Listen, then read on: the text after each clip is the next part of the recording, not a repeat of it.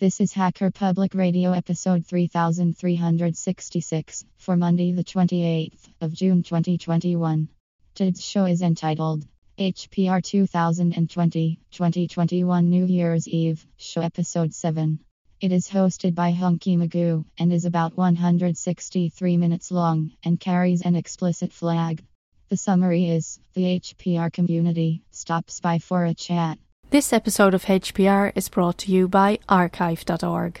Support universal access to all knowledge by heading over to archive.org forward slash donate.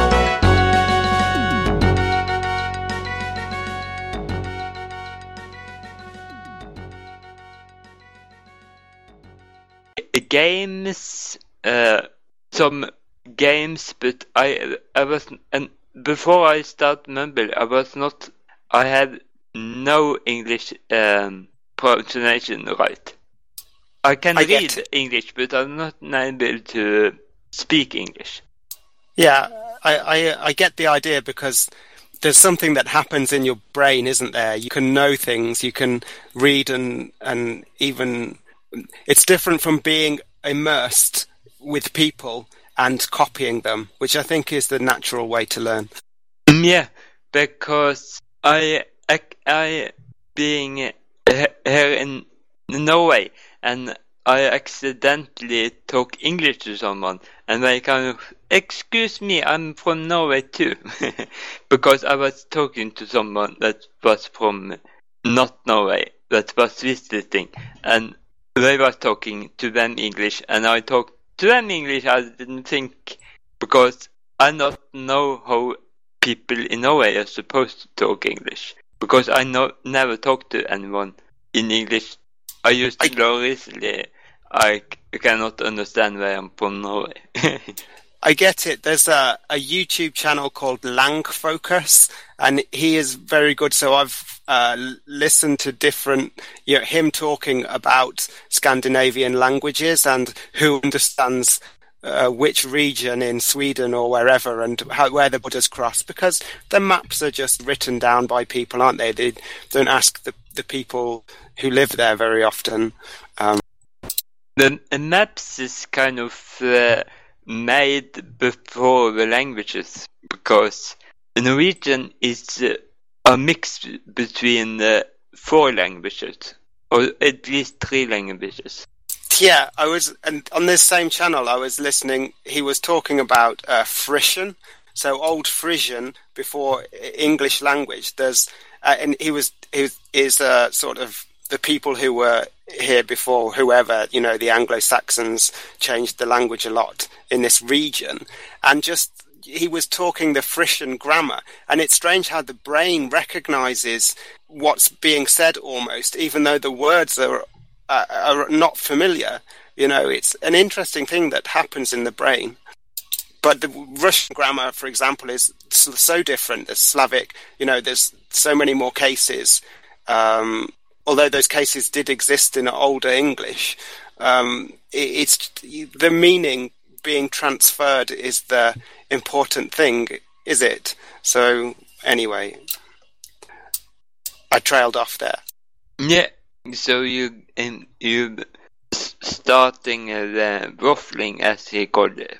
Uh, yeah, not having a fixed thing to say when one starts, but continuing to talk. yeah. I am interested in language in general, so I, Yeah. um, my excitement um, in the subject carries me into uh, such behaviour. Yeah, that is. Uh, I I like to uh, listen, uh, um, hear on people that uh, talk about what they like, even if it's extreme. More extreme, the more happy I am. so I probably flame up uh, that kind of nonsense talking. Well, in a reaction to um, trying to reduce waffling, I will now go and sort objects in the in the real world of, of three and four dimensions, and the fifth, and it's cold as well, so that's five. So, Tony, so you can hear us then? I can hear you now. I had problems with my computer audio. I had to do a reboot. For some uh, re- some reason, um, Alsa and uh, Pulse Audio lost my uh, sound card. So you've been in Mumble before then? Pardon? You have been in Mumble before today? Uh, have I been in HPR in the HPR New Year before? Yeah. Yeah. So it's not your first time on Mumble. No, I've got quite a number of HPR shows under my belt. because uh, kind of uh, if it's the first time people join, people have always had time joining the first time on Mumble. Yeah, yeah. No, I was. I I- used I- like four times before I was able to talk to someone on Mumble. yeah. And my English was so horrible, no one understand me. It take me like a half year to, before people start to understand me. Your English is better than whatever other language you speak, because uh, I don't speak anything other than English. Yeah, but uh, my English uh, guess where I'm from, if you want. Uh, it sounds like the continent. Am I, am I correct with that? European? Yeah. Uh, Germany or Austria? Oh, fun. Someone you didn't say France. So many people say France. But you did not hear me in a long time. Pardon? You have not heard me talk very long, so. No. Sometimes Where... 99% Get friends, or, or people I ask before I'm telling them. Right. But uh, after I'm told them, I need to then control them for getting it before I ask them again. so where are you from? Norway. Norway. Ah, right. I was in your fair country a couple of years ago. I'm wondering if I talked to you before. Hmm. Um, I don't know. I talked Yeah, to someone named Tony, but I don't- doesn't remember Tony Hay before. Hmm. Yeah, I'm one. Of, uh, do you listen to Mintcast? Mm, no, I doesn't listen to it, but I have been uh, randomly joining here for some times. Yeah, I'm on Mink. I'm one of the Mintcast hosts. Oh, it's kind of funny. So many random Mintcast hosts have joined over the past hours. Yeah, yeah. Um, I don't. I don't know who's been around because uh, I, I was in for a couple of hours last night, but no one else was around. Yeah, I think four different people has announced I am a host on the Mintcast. Yeah, yeah. Well, there's quite a lot of us. Yeah. There's Joe, don't there's know Leo. is so for all I know all about all was fakes. Yeah.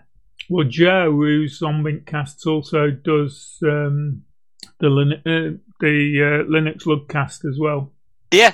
So Joe is a, a true candidate as you. Yeah. he has been not talking I think in the last eight hours or uh, six hours or so. Oh, Joe, Joe's usually around because he, he doesn't sleep much either. Yeah. He has not been talking, maybe listening, but not talking. yeah. So you have a second mumble room. Pardon? you have a second mumble room you join. I had a second. Mumble channel. Uh, yes, I've got two. Uh, I've got the. Uh, I've got Mumble um, set up twice. I've got the uh, Flatpak, and I've also got the uh, one that's in the repos. But um, I'm I'm on the Flatpak now, the newer one, Mumble 1.3 point. Oh, uh, did work with 1.3.3. Word version. You tried that first, and then you did the reboot and tried the new one. Yeah. Yeah, I thought it might have been a problem with Mumble, so I went into the old one to see whether it was a problem with that. It wasn't. So I plugged in me uh, one of my USB sound cards, and that worked. So I knew I knew I could get, so, but then um, it wouldn't pick up my uh, microphone for some reason. So I uh, I rebooted the computer, and my uh, sound card on the computer came back. So I'm back on that. So I was wondering, uh, because sometimes uh, I was kind of invited to join you guys on a Mintcast kind of thing. It's uh, uh, some uh, years ago, probably then. Oh, right. Uh, May have even been before we took over. Yeah, and then the I forgot about it. Uh, then I was looking for you guys in the time slot you uh, said you was going to be on, but then you was gone. and I just to- told you recently today you have moved to a new place. Oh, do you mean uh, mu- the Mumble? yeah. Yeah, we've got our own. place. We use the HPR Mumble server as a backup, but we have got our own Mumble server now that uh, young Josh, that used to be one of the hosts, set up a while back. But we So, use Are you uh, so we use that most of the time. people joining there, or are you kind of restricting it? Sorry, I didn't, I didn't quite So- get that. So are you allowing people to join that place, or are you restricting who is allowed to join? Uh, no, we only we only use that for the uh, people that are actually going to be live on the show. We don't we don't uh, we've got, we've got a YouTube uh, feed for people who want to listen to the show live when it goes out. So if you go on YouTube and search for Mintcast it, uh, and subscribe to it, it'll tell you when the live show's going out. Yeah, I think it's trying to say they use the Mumble server to make the program, so to interview people.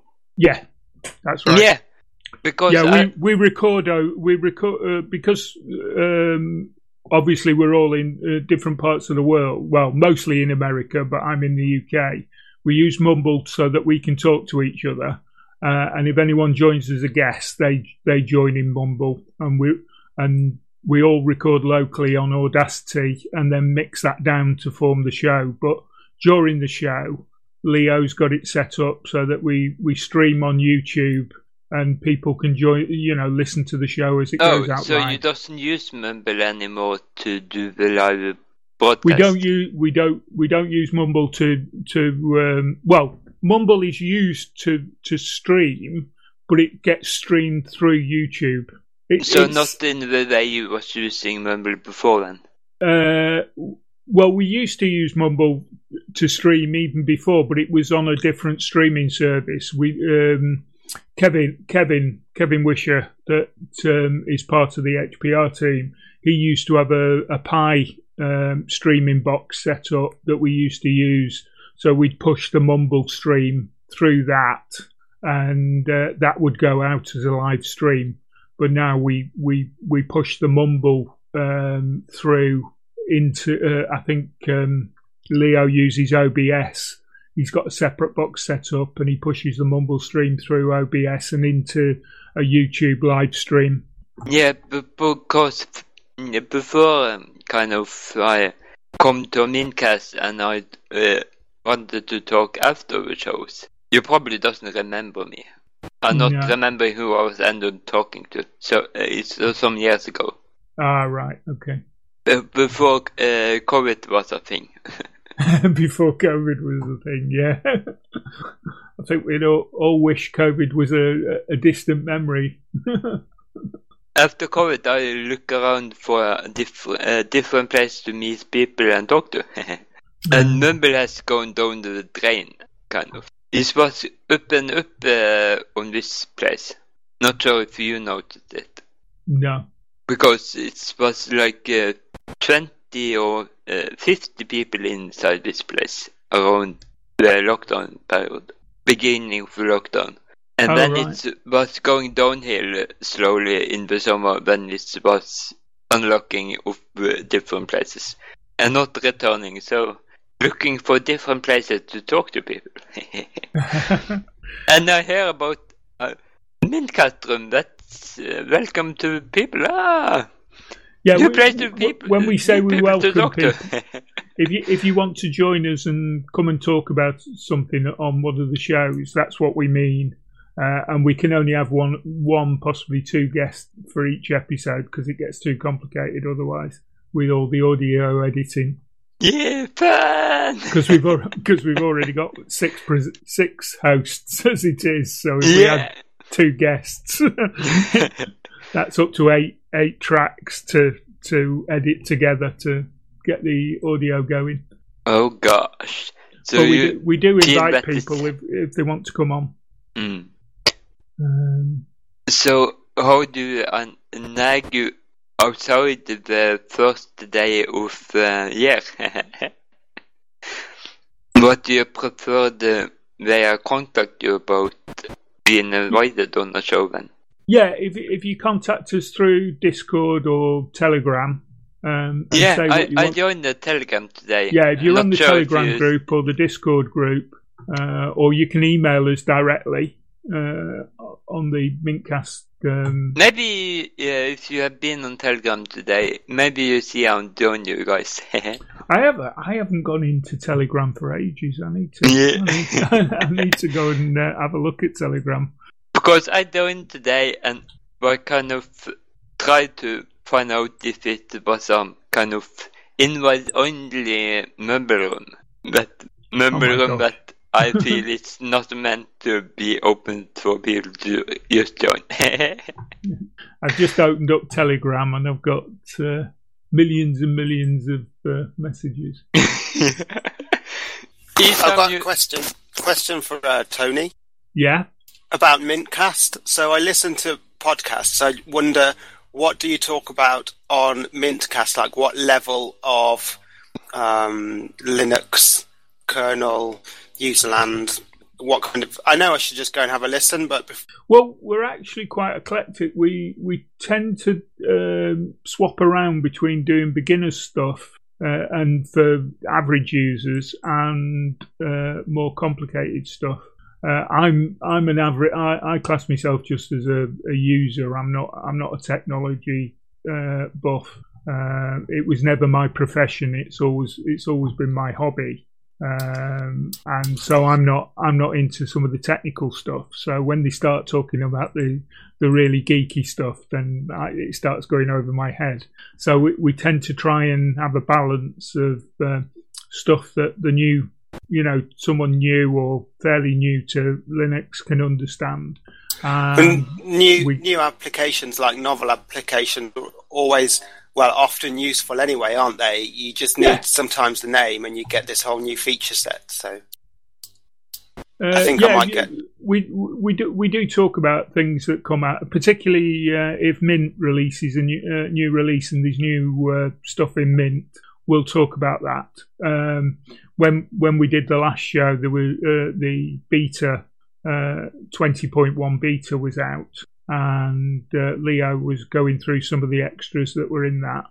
without going too deep into it, so I, I'm thinking of dumping Ubuntu. I've had it for a while. I'm running it on this old server. Well, Are you oldish. are you using the main main edition or are you using one Yeah. of the spins? I've used a lot. Like I'll, I'll probably do an introduction uh, episode for HPR. Um, I did qualify as sysadmin for Solaris like ten years ago, and before that, I had other interest in computing since like 1981, ZX81. But um, what's my point? So I've used different distributions, and I'm I'm getting a bit annoyed with the System D just because it it, it interrupts me and it doesn't shut down when I tell it to. That kind of stuff is not acceptable. Um, I mean, I know it's got reasons. Um, so briefly, uh, what what's Mint following? Like, I, I know it's simple stuff, but if you don't mind telling me, In your sense of what do you mean? What Mintcast follows, or what Mint?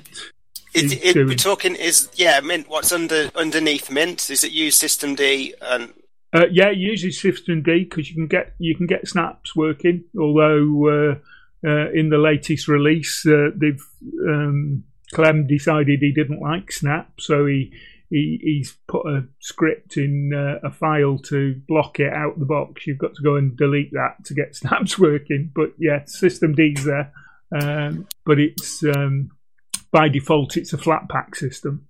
Um, I have got Mint on one on another system. I did use it for a while, um, but like I say, I'm I get into uh, I'll break a lot of things and I'll move my data and stick it in a RAID somewhere so that I can go back to it. But I've got littered around the place, you know, several distributions that I, I really need to uh, blow away. hmm. You you probably I'll know, listen to the cast. It's it's good. I've got time to listen at work when I'm sweeping, so I- I'll catch a few. Yeah. But I was going to say, for me, Mint is one of those districts, which is why I was a little bit disappointed when Clem decided to block Snap.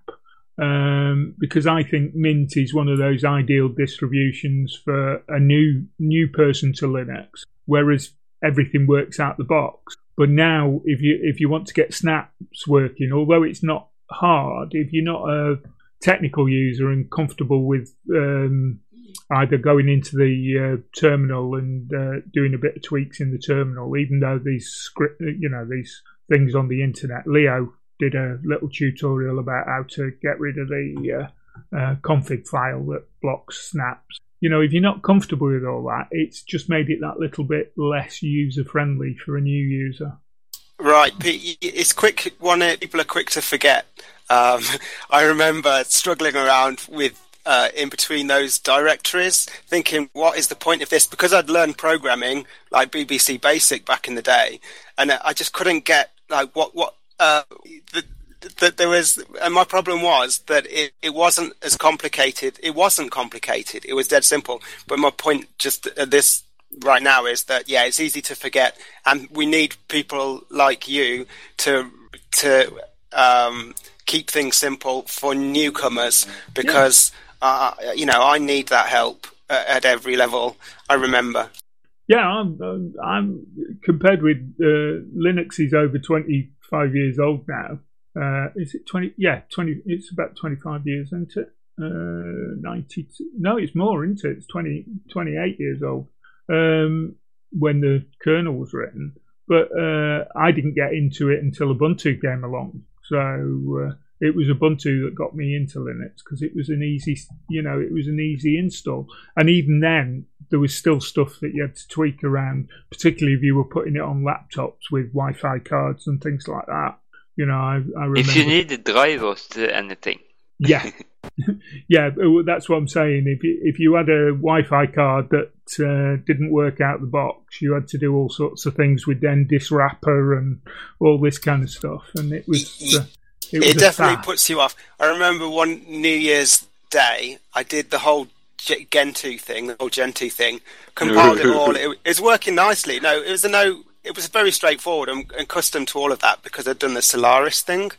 So it was easy, but then it would it would intermittently connect to the network. And because I wanted to do some browsing at that point, I just switched the thing off and it sat there. I'd done all that work and I never used it as a box. Very nice, but um, just like I, I wanted, it wouldn't give me. It was a simple network thing, but you just have to learn that stuff. And if you're not into learning it, if that's not what you're there for, then in my case, I won't do it.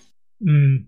Yeah, I I got into Linux originally because um, I moved I moved back up from London to the Fylde Coast, and I had an old computer knocking about, and I, um, I had a bit of spare time on my hands because I, I, decided to uh, go back to university, and I had a summer off, and I thought I'm going to get this box working over the summer while I've got a bit of free time and uh, it was an old Pentium 2 machine. And uh, I wanted to get it working, and then I decided I was going to give it away on FreeCycle. And of course, FreeCycle require uh, their rules are that anything you give away has to be perfectly legal. And uh, I couldn't stick Windows on it because there was no Windows license with it. So I thought, um, I know a bit about this Linux stuff. I've got a, a disk floating around, so I stuck it on uh, and got it working, got everything working on it. And that's what that's what got me into Linux was fiddling around with computers to give away on FreeCycle. That's yeah, a short story. It's not not to sell it, but to give it away. Yeah, yeah. So you need to learn Linux to give it away. yeah, but but yeah, but um, because admirable. Because because you couldn't you couldn't give anything away that was moody or you know using dodgy software. I couldn't stick a dodgy version of uh, Windows on this on this tower because uh, that would have made it illegal. Uh, and also so propagate the Windows virus. Yes, yeah. Well, at the time, I, I, I, I was a Windows user. I was using XP at the time back in 2006. So I was an uh, I was an XP user, and I I wasn't a power user, but I, um, I was a little bit above average. I could install it myself. So you were a paired user, not a Power user. yeah. Um, but uh, yeah, so that's how I got into using Linux. And the more and more I was installing it on these computers as I was giving away on FreeCycle, the more uh, I, I, thought, actually, this is a good system. So I installed a dual boot on my own tower. Right. And that's how I got using it. I did TinyCore once on, it might have been a, a very early Pentium. I think it had, like, it only had 48 meg of uh, memory or something. It might have been lower, it might have been 16. It was just right. really well, old Tiny clunky. Core would fly on that anyway. Yeah, yeah, no, it's impressive. I love that stuff. Yeah. Um, there was there was a couple of different versions of Tiny Core. Um, Yeah, one of you them have was one very of the very small basic. versions. Pardon? You have the um, terminal version that is so kind of. About 12 megabytes, I think it was. Yeah, I think the one that gave you a DE was uh, came in at about thirty. Yeah, I think it's 45 or last time I, I used. Yeah, I've not used Tiny Core for ages. Anyone use Puppy? I've tried it. I tried it. I never used it for uh, more longer, and kind of. Oh gosh, this looks so outdated. Yeah, I tried it in the early days, and because I wasn't very confident with Linux, I probably uh, dismissed it too quickly. But I should I should go back and have another look at it. yeah, Particularly I, the I ones did that based on it too Ubuntu. because I did miss it because it was too kind of uh, noisy. I didn't understand I can just delete all the uh, images on the desktop. I doesn't need to keep them. Because I was still new to Linux, I was not sure how uh, it was okay to delete stuff. yeah, I think No, I know enough Puppy. to just delete all the files that have. Uh, I can probably not, uh, delete 99% of the system. No, no. 99% of the X things and still have a, a note to get it working again. right. Um, I was gonna Something I don't know anything it, it, about is Pulse Audio.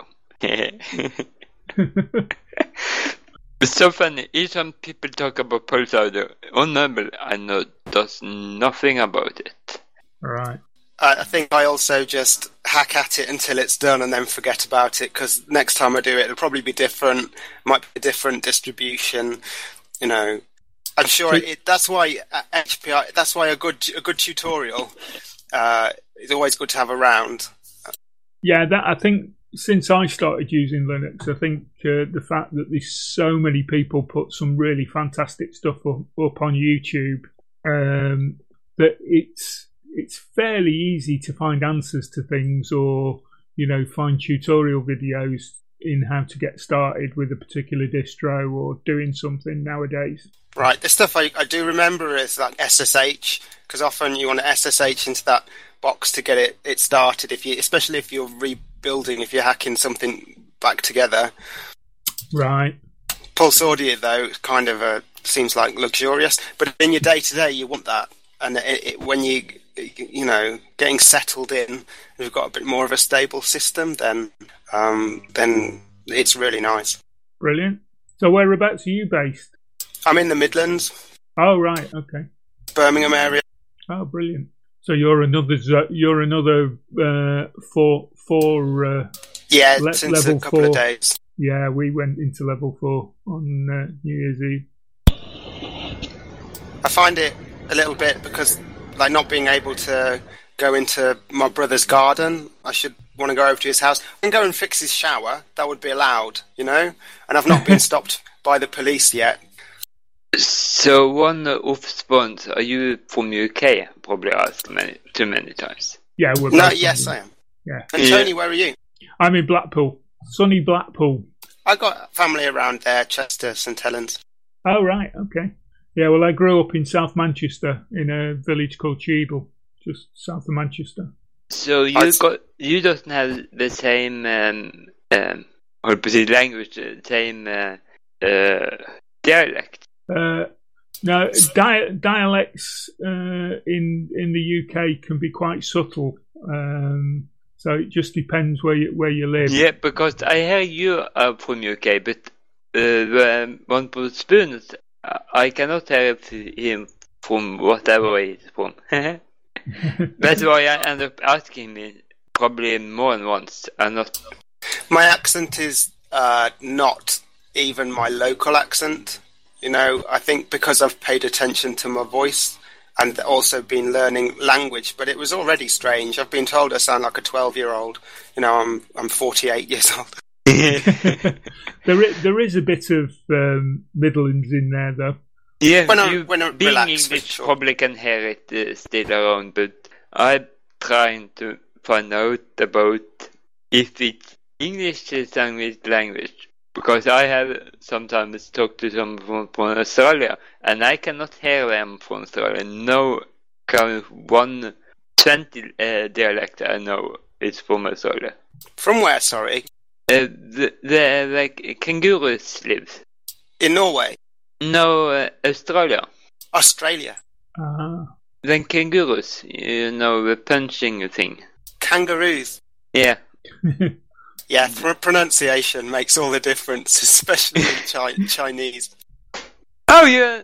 Uh, I learn my English learn uh, say the word and try to describe it.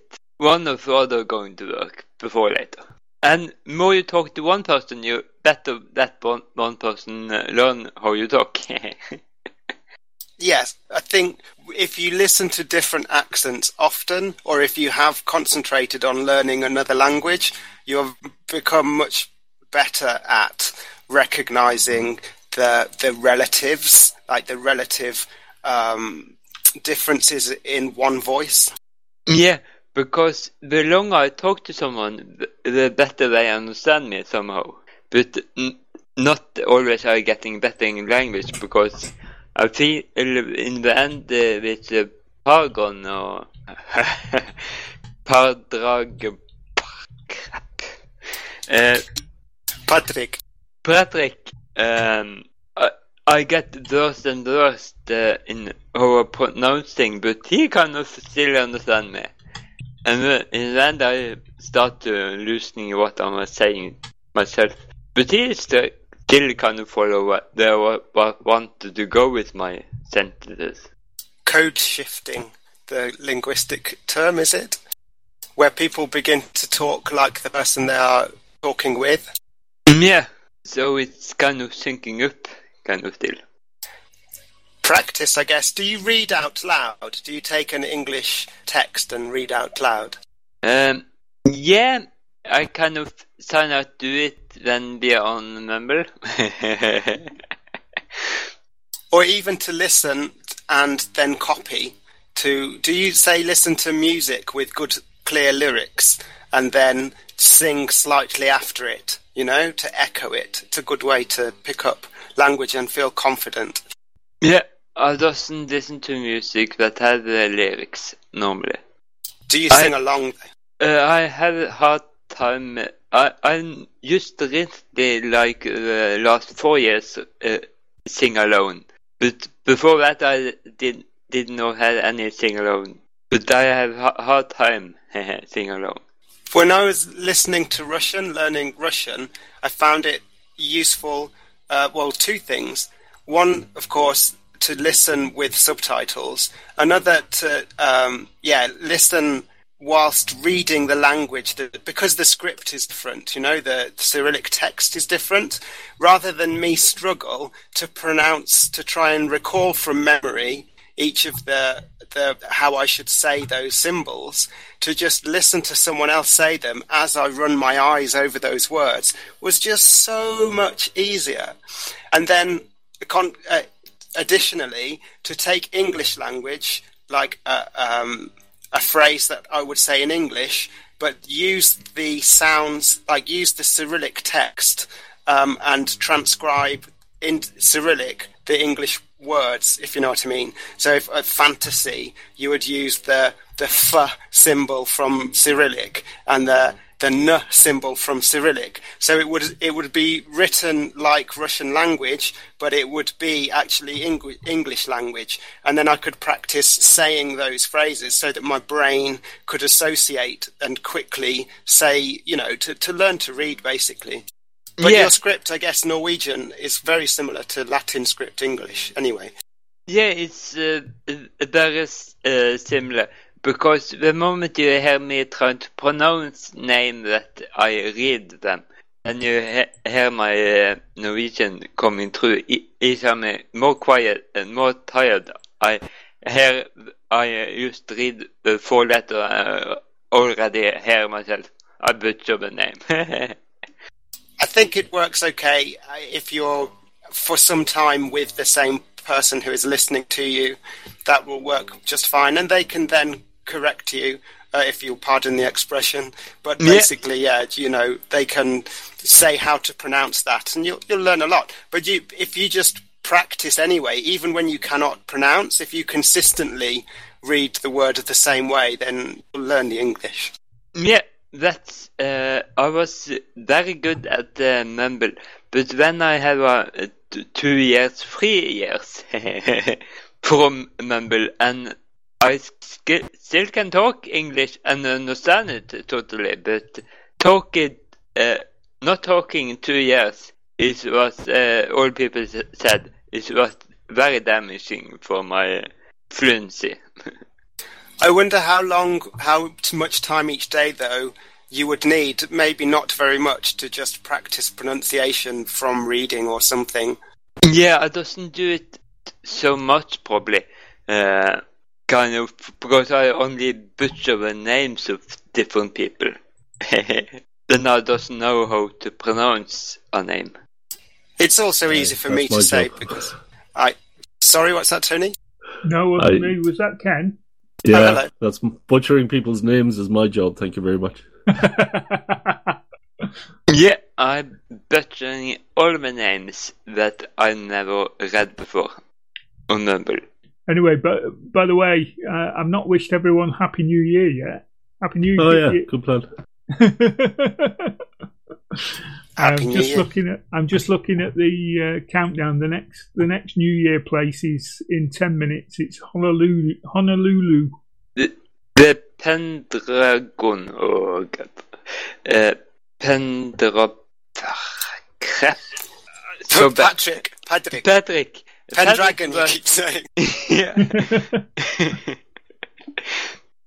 because the name gets me to see out the thing. I Yeah, but you're reading it as an English word. It's not an English word. It's a Irish alphabet. The Ah, Irish yeah. alphabet hasn't switched, so the vowels are still the original ah. I'm just going to Ah. mute myself, guys. I'm, I'm I'll be back in a few minutes. See you later, Tony. Also, Ken P- P- Podrick was saying his name is also uh, because he's from Netherlands, um, pronounced slightly differently over there Oh, too. that's for sure. Yeah, Podrick. yeah. The, there has been a, a wide selection of butchering their names. It has to be said. So is it right that you are from Netherlands too then, uh, Ken? Or did I Sorry? misunderstand what he was talking about? Are you from Netherlands? I live in the Netherlands. I'm from Ireland. So you're in a family with uh, the um, Pendragon? Podrick is my son. Yes, Ah, yeah, so... but I'm glad you- he was asleep the whole night and wasn't awake at all.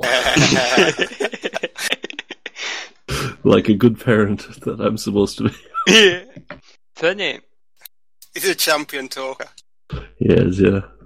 When the moment he left, you joined.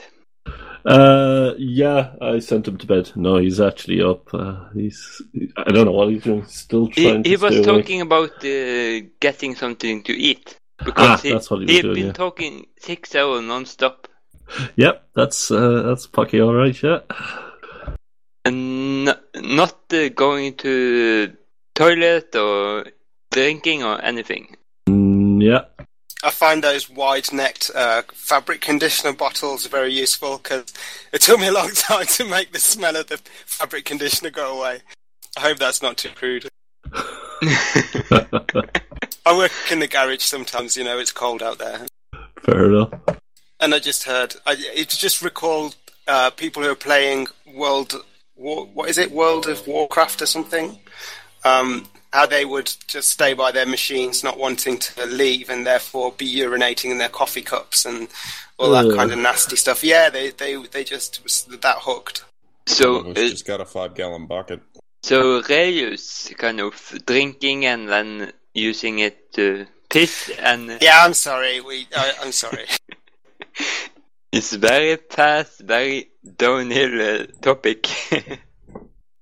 Yeah, but addiction, addiction to uh, or, or obsession, yeah. obsession. I've been on Mumble over 12 hours non-stop. Wanted For- to be the dinner. Treat Mumble as a game. Time again for me to grab the Bluetooth headphones and go and sort some objects. what objects? But I've got boxes of things. You know, I've got um, probably a hundred boxes. I'm just trying to sort. I'm kind of trying to move house, but that's going to be six months. Um, Well, and this- it, it's Brexit stashing. it, no, Look at all this illegal EU contraband. Now you're going slug No. it off. it's, uh, it's, it's kind of recycling, isn't it? But not knowing when, like, is anyone going to buy the house? I'm going to get out of the country? Like, so Yeah. where? What do you keep? What do you not? Yeah. I Yeah, totally I'm going- understand that. We're in the same boat ourselves. So was you in that boat before COVID or after COVID started? I would say before. Yeah, because some people kind of want to move after COVID started. Because Well, of COVID. I, I, I have four small children, and we live in the city. And I did not grow up in the city, and it's very difficult for me to adjust to being in the city. And I want to get out, and have wanted to get out for years, but now it just seems easier. The the housing market has actually gone through the roof because of COVID. It's going to hell in uh, where I live. It, it's it's probably good for all people, but n- not me. I'm trying to move away from the city, not into the city. Yeah, Uh, I, I want need- to move I'm- away from the city as well. Yeah, because it's no easier to move into the city, not away from the city. I'm looking for crew and farmland. You know, a community, a bit more resilient, where you can plant stuff. There's lots of uh, people to help and things to enjoy and develop all of the time without being Yeah. pressured. You know. I have a hard problem. My family want me to live close to the city, but I want to live far away. So I'm looking for a place that they agree on, and I can still be myself on. Horrible. Especially with uh, COVID, when all the places I was looking at have vanished. Yeah, now that is something. The places around here that have been for sale that have been ideal, uh, they're listed on the market for a week to two weeks, and they're gone. Yeah, uh, I found like four. Uh, I was just randomly lucky and see them, and they were listed like two days, and they were just gone. Most of the most of the Oh, land but- around but- here is sold, um, not not from a public listing, but is just some farmer putting a sign up in his yard because he needs some cash. Yeah, and I just burp. it was I looked at like fifty different places. Now it's uh, zero different places. I'm I always think looking, it's going we to need just- to sell our. Go ahead, sir. No, I think it's uh, uh, and the prices go up uh, around ten to twenty percent of all different places. I thought I was going to. Uh, I knew about COVID, so I thought, okay, COVID going to lower price. I thought they were holding off on buying, but instead it go to ten to twenty. I think it's if we just uh, go on, it's we're we're going to be fifty percent over what is the last year price. But it Well, gets it, it cheaper makes and it cheaper good to get live. out of your house here. But it got cheaper and cheaper, I think, to live in the bunker kind of city that you have a little small uh, room between people. Sardines um, housing, they got cheaper in the, in the city, I think. But uh, if you want to live just little outside the uh, city, they got really pricey very fast year. Horrible. A new one I looked at, it's got the 10 time asking price. Ooh. That's kind of one of the problems we're having right now is with the land and things that are available. So, um, Yeah, They- it's just they come and they go, and when they come back, because they'll be relisted, it, it'll be more than it was the last time. So I, Yeah. I believe that landowners are getting interest shown in their land, and they're like, "Oh, well, let's up the price a little more. We'll go a little more, a little more." And they're not accepting anything and start getting the, the really high offers. And it's good time to be selling houses right now because the the demand is so high and the supply is so low because people Yeah. aren't in a financial position to sell. Happy New Year, hallelujah. God, I butchered that. Oh, it's just gone, has it? Way. Yep, Happy New Year. just two more left. And then it's over. And then it's over for another year. 2020 done and dusted. Yes. And now we've just got to crawl our way through 2021.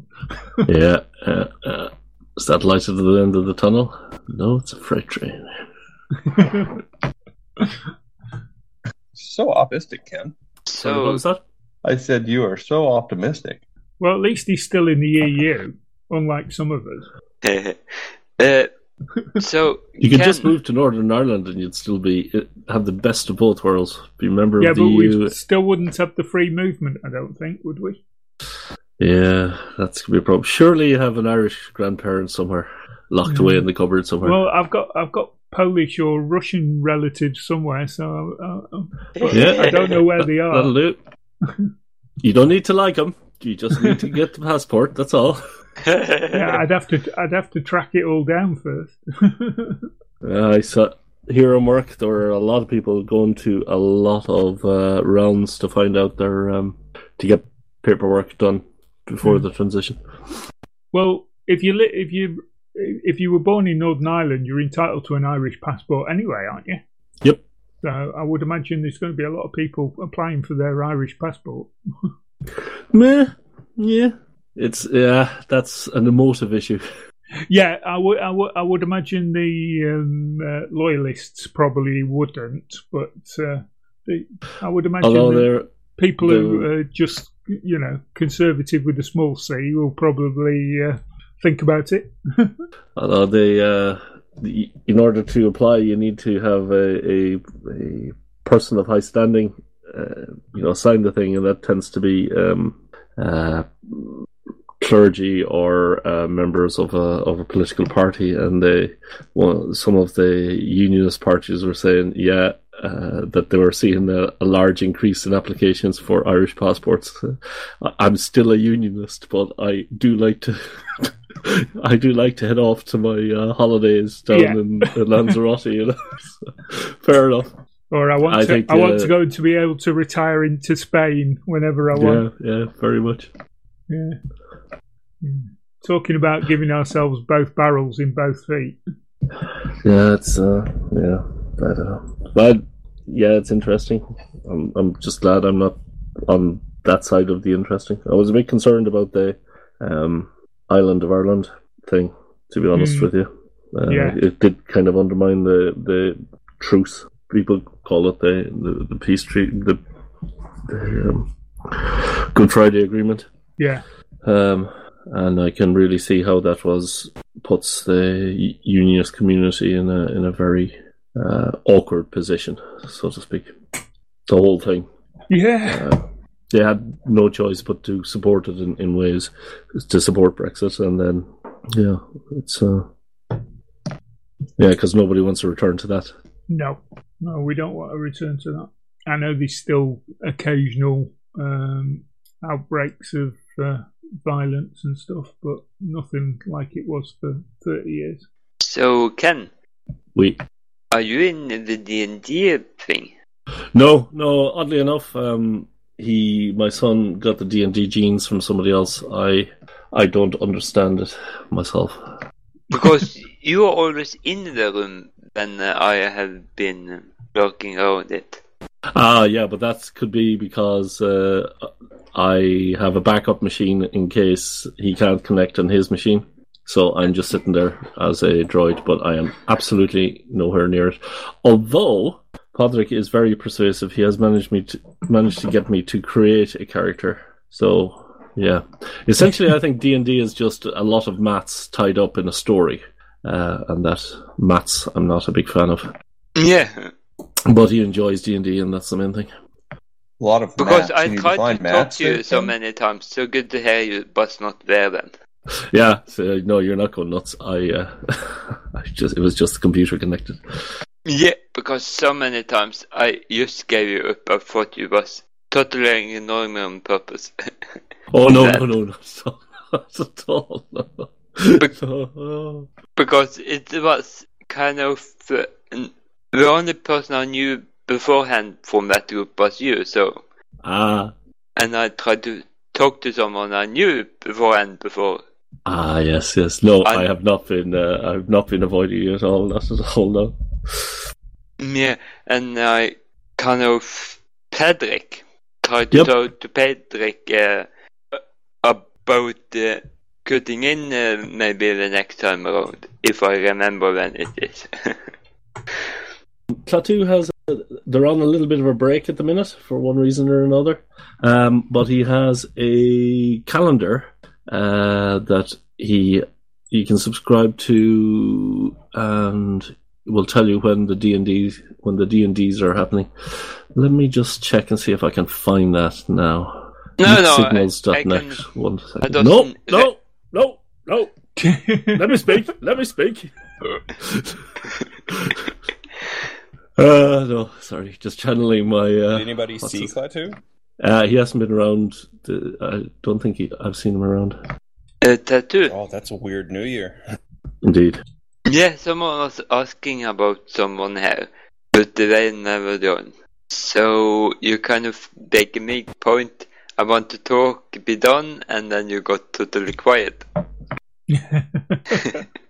I'm just searching uh, HPR No. to see if I can find an episode on making sourdough bread.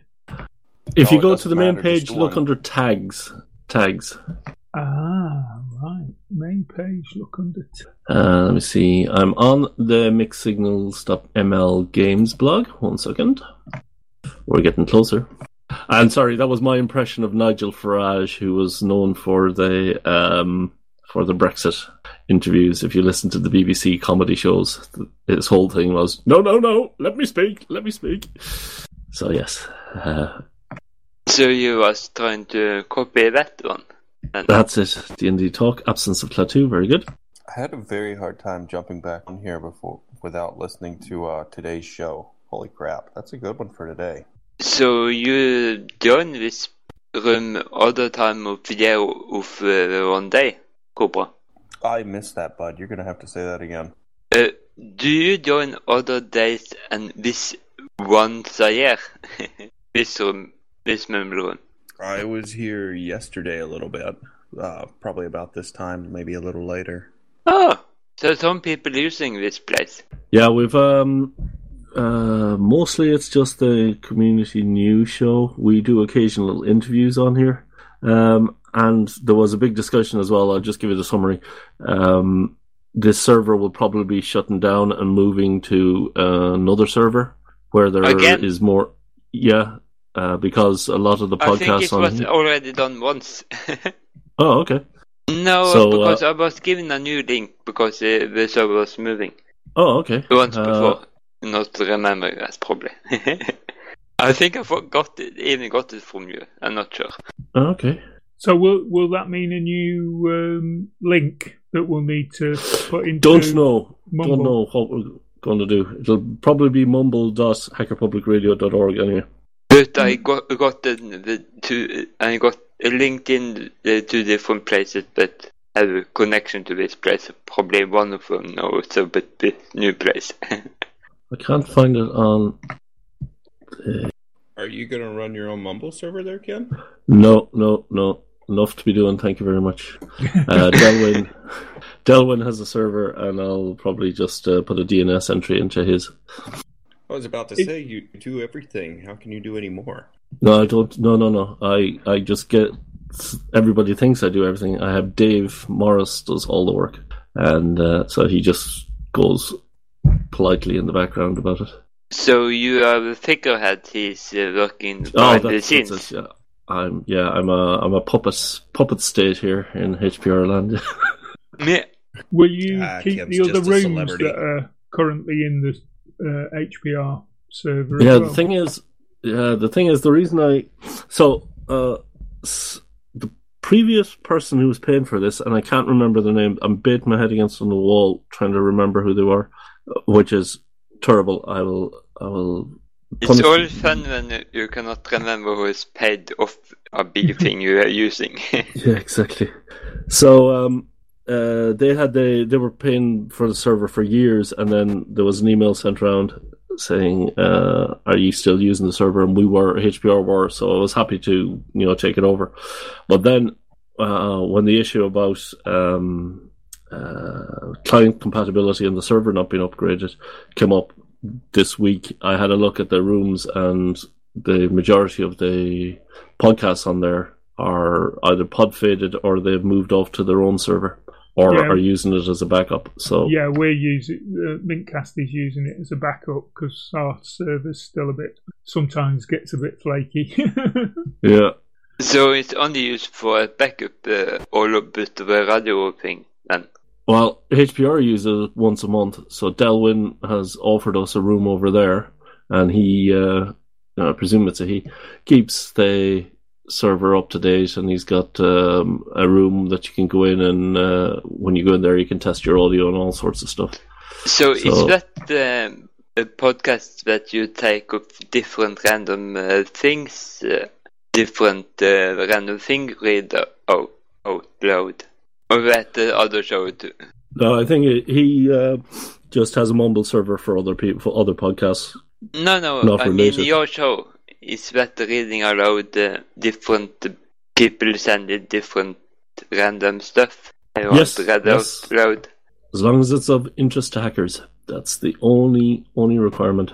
Which virtually everything is. Yeah, Yeah, weirdly. Absolutely. Everything. because I remember one bread, time I joined, it was cooking kind of the topics, the whole Yeah. thing. I've done a couple, couple of cookery cookery shows. Yeah, maybe that's uh, why I can remember your name but not talk to you. Maybe I heard one of your readings or something. Yeah. Uh, Ken, can you remember me from before? Yes, yes, I can. You were on uh, 24 Hour Show and you were on the community news a few times. Still Yeah. haven't gotten a show from you though, which is interesting. What do you mean? Still, you still haven't recorded an hi. This is where I come from. This is how I found out about HPR. This is da da da da. Record it and go to the calendar show and upload a show. Have your own show. You're a real person on the internet. Then you're a real podcaster. Yeah, I uh, no, I'm not. No, because probably the way I got to this place, I didn't know about any podcast. I got this at some place I can get to talk to people. Uh huh. so probably not the right introduction to this place. Probably. Still can't find out where to search tags. Uh, Oh, hold on one second. I will get it for you. It's it's not. yeah, it's on the list of stuff that should be more prominent now. Probably sounds very bad. I doesn't listen to any podcast at all. Really. So I put it into the um, uh, Etherpad. oh, into the um, show notes. Yeah, and it's on the uh, on the HPR thing underneath Meet the Team and right above latest shows. Please help out tagging other shows. That is So we have two shows link, on Ken. Doe, which is uh, thirteen two seven and thirteen uh, eighteen twenty seven. One three two seven, one eight two seven. One by Frank Bell, who breaks bakes bread. Yeah. And one by Dave Morris on part of the series Cooking. Interesting. And cooking, we have uh, your one, uh, Sorifitito, whatever that is, as I butcher the name. That's my job making crepes, making sauerkraut, making bramble jelly, uh, killer klesbas, kil- kielbasas, baking Yule bread, chocolate chip cookies, uh, Dododomi on oats, uh, Alpha 32's Pinhead oats, Frank 5 sea bread, how to make kombucha tea, uh, steel cut. This is actually a lot longer than I thought it would be. What would we walk cookie show. Okay, so there you are. That and sourdough. Do we have a sourdough? I can't. I'm still searching. Yeah, sourdough. Uh, one three two seven. That's the one you're looking One for. One three two seven. Right. Ah, you thought you got to read four or five things, then you. Oh god, it's a whole list. Yep. uh, do you guys have a mailing list? Yes, we do. Yeah, because Hack or publicradio.org at the end. I I no, I doesn't want to get in on this because I didn't realize it was a mailing list. Ah, I thought it was uh, like a, a RSS feed that used to give me updates. I didn't realize what it was. I never been oh, the in mail list is for mailing list before. okay. The mailing list isn't for the cooking as such. No, no, but I didn't know what the mailing list was before I Oh, downloaded okay. it to your place and understand my whole um, mailing mail application get very fast filled up f- felt like spam uh, because you said it, it didn't happen, it didn't many updates, but when I joined it, it was like 50, 100, 500 unread, met, uh, unread mails I got. It's just keep going, you know. But you probably doesn't use uh, your mail a different mail client or something to it. Ah, okay. No, no, it was growing and growing, and you do. I didn't understand what it was because each time someone replies, it gets sent to all people. As Yeah, exactly. and it's and it was uh, before I knew it. It was uh, because I had all my mail clients in one application, and normally I around twenty unread messages mails. But after I donated you, I have like 500 unread. and the next time I look at it, this was a thousand, and it's just grow no Well, it shouldn't growing. be that many. No, Yeah. it shouldn't be. Oh, there's Should something wrong because it's only uh, there's only a few mails a month, if that. Yeah, it was. Uh, I just joined a very unlucky year. You have more uh, uh, more uh, traffic than normally uh, normally do. Oh, okay. I was very unlucky because uh, I kind of talked to you about the place and oh, it's unreasonable. Like uh, maybe twenty a month. Okay, totally fine. But it was I kind of try to follow halfway, but after reading like 500 messages, I was kind of oh. Talking about the mailing list, I've just Yeah, gone, in, gone, gone into my uh, email and found found a, a, a sh- uh, an email. Yeah, uh, because I thought this was like a RS feed you have on on the kind of if you are on a blog kind of thing. I thought it was like that, but it's not like that. I I didn't know what I'm. Uh, I didn't know what, how horrible a mail list can be if you need to read the few messages you get on mail. Uh, it's not Okay, I'm gonna go many. have breakfast. Back in a bit. It's uh, it's like your Telegram thing. I think, uh, Tony. Uh, yeah, the mailing list is nothing like that. No, No, no, but it's as horrible in you get unread kind of uh, deal feeling. Yeah, but like I say, the HPR mailing list has got nowhere near that. You, some some months you don't, you, you know, some months you only get the one uh, Yeah. message. I I probably ju- just was very very unlucky when I don't because it was more was getting into me and I was getting rid of. It was no maybe not. It was not maybe you didn't. I probably s- it send I have some auto send back and kind of stuff. I probably you just made it lost myself because I didn't understand how it worked. Each time I said uh, then uh, please do not send this message to me or something like that. I used to I used to Hmm. Someone's got an echo. Someone's got an echo. Yeah. One of spoons. Hmm. Just a minute. I can't. I'm on my phone. I'm trying to mute. Phone should auto mute. Come on, that should be like a default setting on. Yeah. Droid. What client are you using on your Android? It's Mumble Plumble or Mumbler or something. Probably. One of those three. This is Because I got my lim- friend to install Mumble. Uh, I didn't mean to get him to install that, but he found Mumble, so okay, he got Mumble on his phone. I wonder if that's going to work at all. How's that? I think maybe the volume was too loud, or do you still get feedback? Doesn't seem to be. Uh, it doesn't seem to be weird because Is it it loud was very loud uh, when you was feeding back uh, the noises. Okay, I'm mostly listening now. I'm going to go for a, a little wander because my back popped this morning and just sitting on the computer chairs making it stiffen up. Oh, so Ken is going offline, you it's going away. I'll be One back of shortly. Is on his phone. so, hmm, who is left to talk to? I'm still here. Oh, you are still here. Sorry. Sorry, I forgot you. You're probably the only one still here. Because Joe has not talked in eight hours or so. Funky Mango has not talked since I joined. he has texted but not talked. Not sure if he had one mic at all. And Arch have texted but never talked. texted but never talked. And More you than have, two still on. and you have could have no headset and each time he's open his mic and not someone talking, it's totally echoing the whole room. I forget about him, sorry. Hi, Mordancy. It's been a long time, bud. I know. I still have uh, HPR Anarchy shirts for you. Oh my word. Uh, Oh my word. How Uh, how do I get in touch with you? Um, uh, Mordancy at Gmail probably work. Any address you had for me before should work.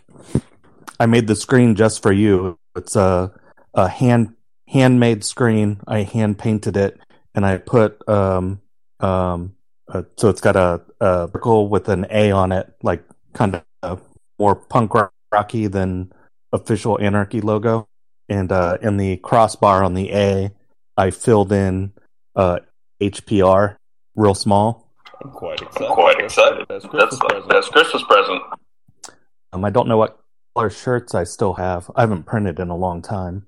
Uh, I brought uh, a handful of them to the whatever the the Linux Fest was after the last time I saw you.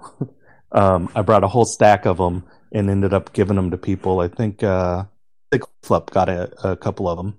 Um, somebody was supposed to get some to you.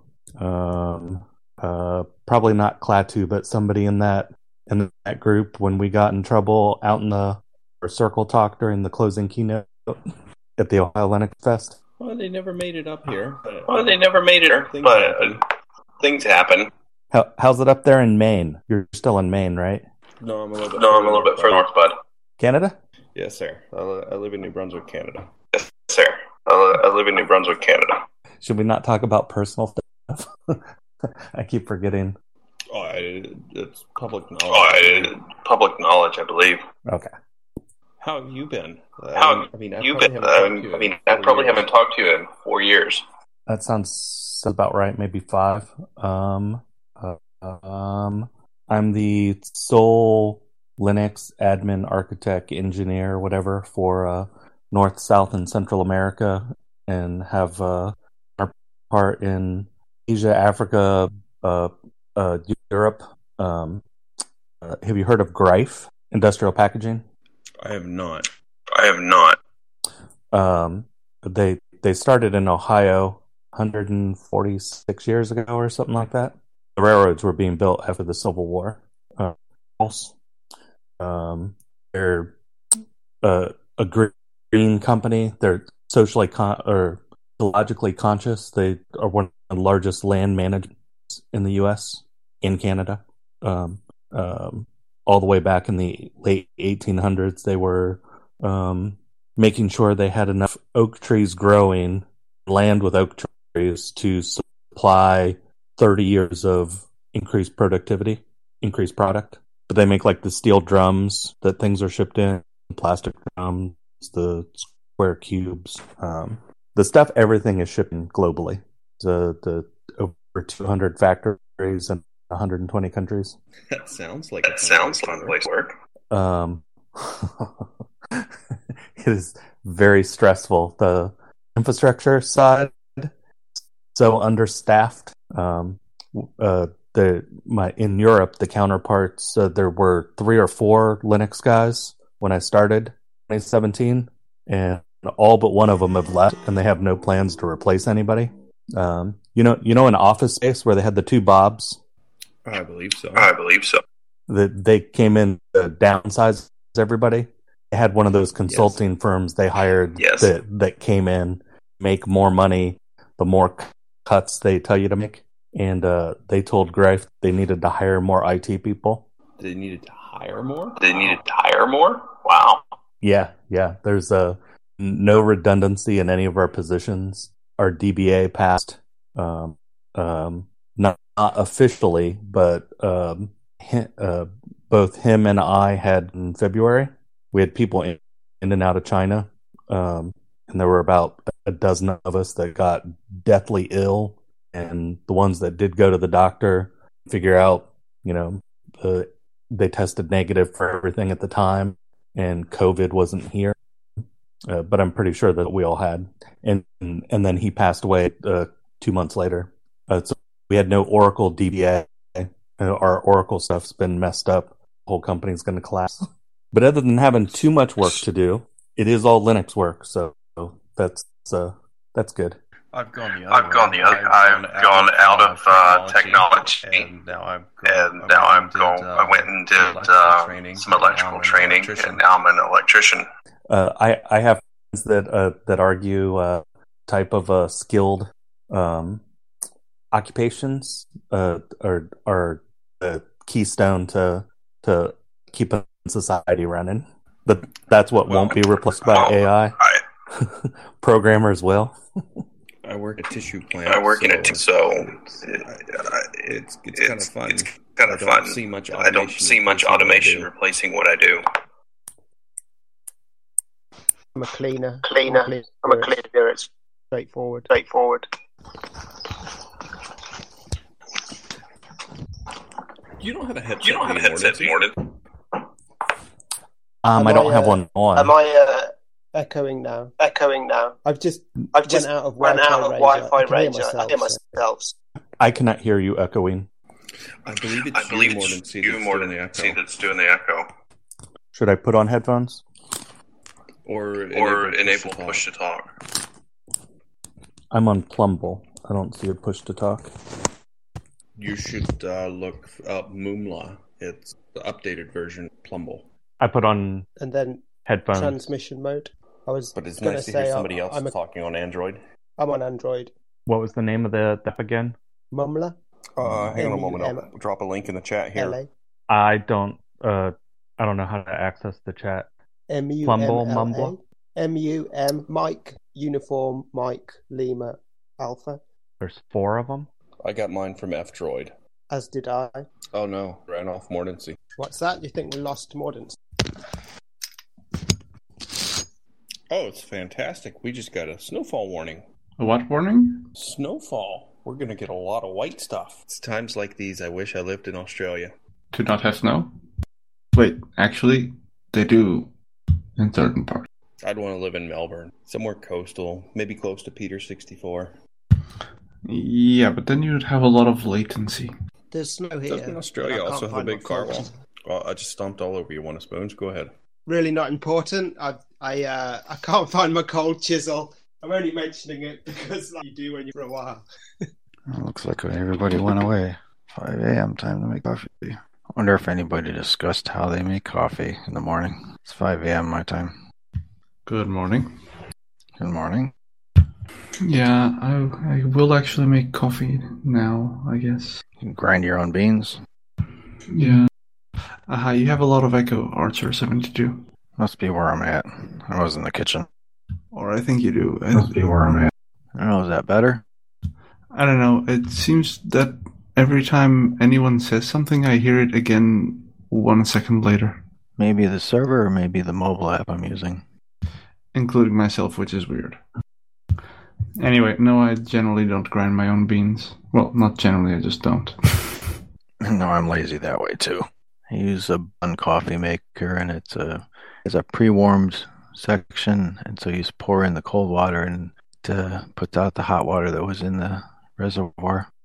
Uh, I think it's fine if you don't grind your own beans. It's obviously better, but um, as long as you don't go the instant granules route, then uh, it's all good. Okay, I think I might have fixed my sound problem. No, forget that. No, I don't. It's Friday then. Yes, it is. I still can't find that link. Hold on one sec. Which link? Happy New Year. Yes. 35 minutes. To the last one? Mm-hmm. Gonna check if to see if that Mastodon thing worked. Ooh, the bot. Did you get it up? Yep. They approved uh, an account, yeah, uh, but I didn't see anything coming in. But I'm just going to check the account now. One second. Nice. That was quick. Yeah, considering the day. Did again. I forgot to switch my input when I turned on my laptop. Ah. Wish I could figure out how to auto switch that. But I was asking, does Baker Island include the Hawaiian Islands? I think they already went. There's a good um, interactive calendar on timeanddate.com. Right, that's what I was going off of because Zulu time confused me completely. I was trying to go off the show notes. Okay. No, the count is up, but it didn't seem to take the RSS feed. Why not? No, I didn't see one from you yet. I have the Mastodon tab open. It's uh, the account is HPR as HPR as at HPR at bots in space. No, I don't see anything. There, I just found you, and it's uh, subscribe to it. Very good, very good.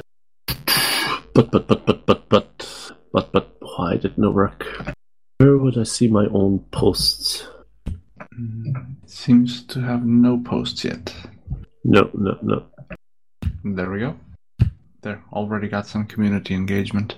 Excellent. No need for diaspora then. Unbelievable, I haven't been following you on my own account. Anyway, we fixed that. Ha!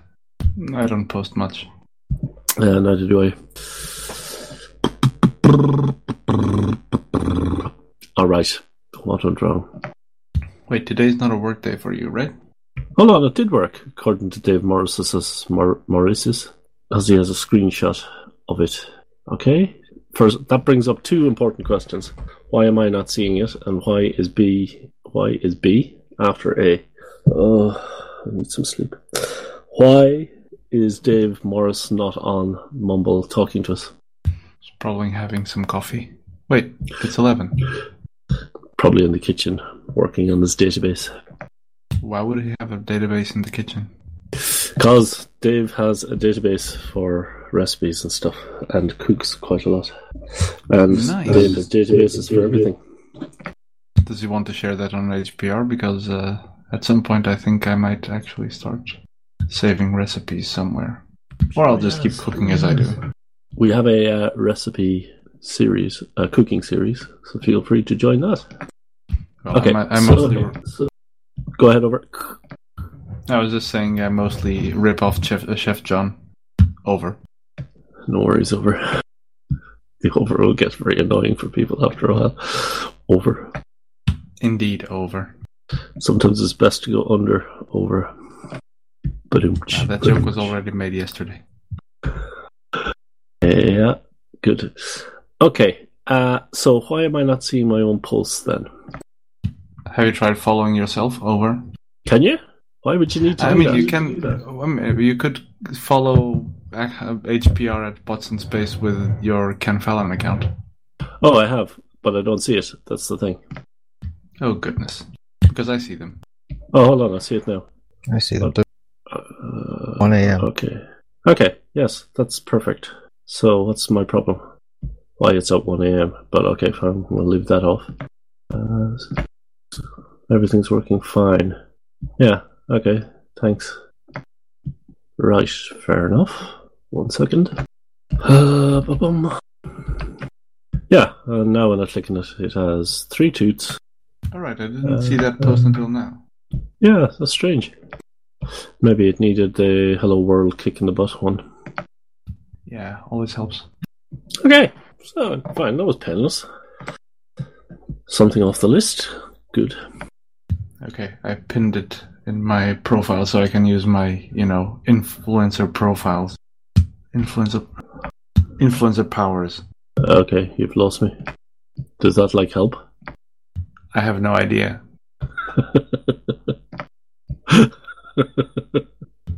It's it's like putting an advert in the middle of the woods. Yeah, very good. Hello, Dave. Hello, Dave. Hello, Dave. Oh, Dave. Hello. yeah. Hello. Voice Commander closed the ticket about the upgrading the server with the message: "This notification is to let you know that We are changing the status of the ticket to closed because we didn't receive a response from you in 72 hours. Well, that's because I responded. And you ignored me. Yeah, yeah, yeah. We received your message while we weren't looking and didn't look any further. So yeah, sounds like a good excuse to uh, to leave those uh, people and go somewhere else.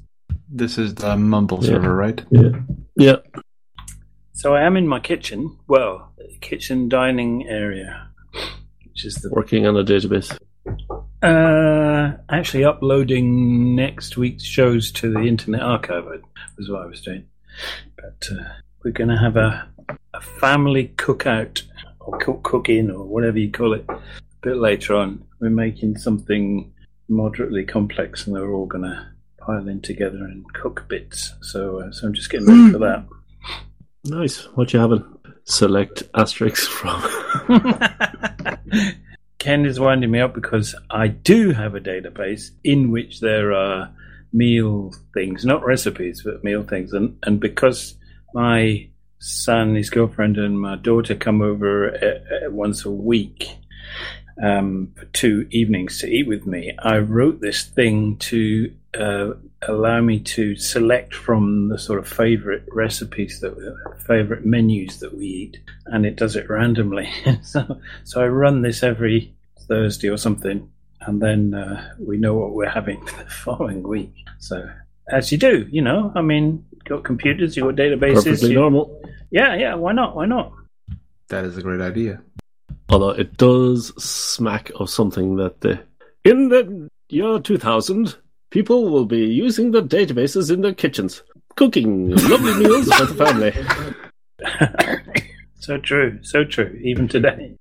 That is very much in uh, um, in something. I don't know. I my coffee still isn't working. Have more.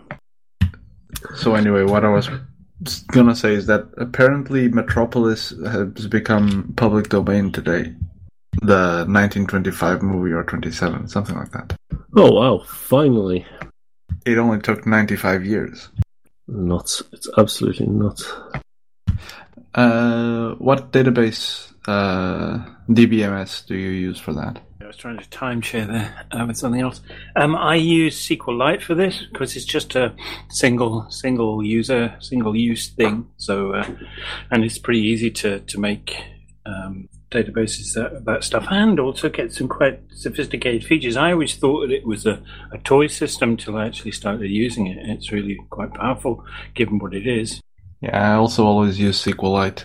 Yeah, it's uh, when you enable the relational stuff, which is not on by default. At least it wasn't in the version I um, set up originally. Um, then you can do pretty much everything you'd want to do.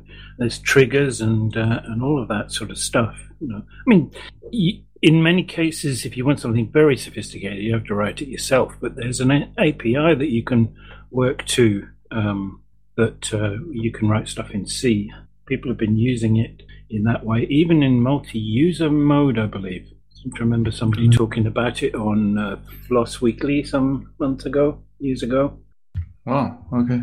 I stopped following Floss Weekly a while ago. Yeah, I stopped once uh, Randall Schwartz um, left or was pushed or whatever. It was. Do you know what happened um, I don't. I don't. I've, I've tried to get as much information as possible about that, but i there's so little. He was very, very coy about, uh, and of course they were very, um, not very forthcoming about what they'd done. But uh, he, uh, it couldn't have been very good because he didn't want to speak about it. I was a bit confused. One day I just came back and he wasn't there and said, What? Yeah, he's uh, he'd been doing that, that job for a long time. It's uh, it's a shame in a way, though. I was I don't know. I was just getting a bit bored with it with it because the ratio of stuff that interested me to, to stuff that didn't was uh, was was changing in the wrong direction for me. So I was thinking of, of uh, stopping listening, and that precipitated as far as I was concerned. Yeah, Floss Weekly actually got me in here. The interview with Yeah? Ken. Oh, cool. But surely you'd been around before that, or not? Or I'm sure you had been around in the community prior to that. Mm, I I only really noticed the community at when yeah when I saw it on Plus. Ah, there you go. That was a really strange experience getting interviewed like that. Yeah, I imagine so. It was very the the description one podcast a day sounded a bit excessive. Mm-hmm. and it is actually. Yeah, I think we probably said that a few times, Ken, haven't we? Yeah. Especially when people have said, why, why don't you do some on weekends as well? There's probably enough. Oh, th- yeah. no, What moron will say that, Dave? I don't know. I don't know. Somebody completely uh, misguided, probably. And Happy New Year. Good year and happy new morning. Who was that? Honky Magoo. Ah, he's back. You just want to close it up and start the editing now, because it'll take about six months to get it all edited together. Probably. Well, we're going to keep recording. You know the rule. Yeah, as long as there's people here talking. Hi, Honky. How are you? What a Dave, how you doing? Oh, good, good. You having having a good New Year so far? So far, yeah. good, good, good. Okay, now find Klaatu's RSS feed. Oh, it's an RSS feed. I have it in my RSS reader. Hold on one second. Found it. Mixsignals.ml forward slash games forward slash rg rpg.xml. Is this for Ken? Uh, the calendar, the iCal that um, Klaatu keeps for the games. Okay. That's all. And Sorry, go on. I was going to tell you that all of the shows, apart from the community news, got uploaded to uh, Internet Archive. Okay. super. I'll be posting the rest of the backlog today. Oh. If I get around to it. Excellent. I actually want to. Do you want to have a talk about the? Um, well, just for people's background information. Well, in nine minutes thirty seconds, this thing is officially over. But uh, twenty in nine minutes twenty four seconds, twenty twenty is officially over. So let's let's do it after that. But I did want to have a chat about the hard, broken hard disk and how you can post shows to the archive straight away. Is it a good idea to have the uh, dummy shows in first for the next year, and then replace them? And how would So- the archive feel about that? Oh, I'm sure they wouldn't bother at all. I certainly uh, rewrite stuff um, on the, uh, the the Internet Archive. I rewrite our shows, I should say, when there are changes. I mean, if somebody asked for an edit to be done to the, the notes, and I would go and uh, propagate that to the the IA version as well. So no, I don't think they they were at all bothered. Um, yeah, it's it's certainly doable. I'd need to change my code to, to handle it because the thing that does the upload assumes that it is to go and find all the bits of the show on the HPR database and upload whatever's relevant, notes and other files. But uh, replacing stuff is manual at the moment. So um, the, so it would require some some coding. Not a lot, really, because um, I, the the manual process of doing it isn't hugely complex. Swallowed some coffee the wrong way when you made me laugh earlier. I'm still suffering. so, in principle, yeah, why, why why not? But we need to work out the details. Yeah, exactly. Um, so the way we're doing it now is uh, show gets uploaded. All this is on the GitHub page, by the way, including sequence diagrams. Not GitHub, GitLab page. Uh, and then we put the I process the, the re-encode the shows and put them onto the hard disk. I post them onto the HPR website, and then Dave then takes the shows from the the Internet Archive version and then puts that the week before the shows get posted up onto the Internet Archive. And unfortunately, uh, through through uh, some bad luck on our part, uh, the hard disk broke and we lost. I had to re-encode the HPR versions or the Internet Archive versions. So that just highlighted the fact that we should probably post directly as soon as we're processing the shows. Basically, split off. I think that would actually allow us to split off the encoding and the show notes uh, editing, Dave, Mhm. because it wouldn't matter in which order they were done. Then. Yeah, yeah. So if you say I take down the shows, the physical media do that bit, and then post. If okay, say we already have slots on Internet Archive for the next uh, 260 free slots, and then I can put that gives me a placeholder to push the content to, and then the show notes can be done either before or afterwards. It would actually make a lot more sense. There are some weirdnesses in the way that Internet Archive accepts stuff because each show that we upload is a separate item. I know a lot of um, podcasts just basically have one item with lots and lots of, of shows attached to it, lots of bits of audio. But I designed it to make an item per show because that was the way to make it also display the notes as the description part of the of the Internet Archive entity item. I think they call it the object Mhm. that you're you're building. You've got to be careful the way that you initially upload it. And I'm a little vague about how because I've been down this hole before and I've forgotten. But I'll have notes. I'll have notes that will go into yeah. gory detail. But um, if you don't get it right, you end up with a with an item that you can't then turn into the shape that you want. So I've had to go to the staff and ask them to take it down so I could re- rebuild it. Um, so that that is just a thing you need to plan properly. Um, but the, That's not something yeah. we're going to rush into now. No, no, no, no. But it's it's probably doable. I mean, basically, there's uh, a tool that I use for this that I didn't write. It's a it's written by somebody who is a contributor to IA, which um, there's a per, um, a Python script that, that lets you do this stuff. So you can do things like say to it, go to this item and replace this component of it and, and stuff like that. So it's not um, it, it's pretty easy. I have not had any. There's not been anything that I've failed to do except if the show gets posted wrongly.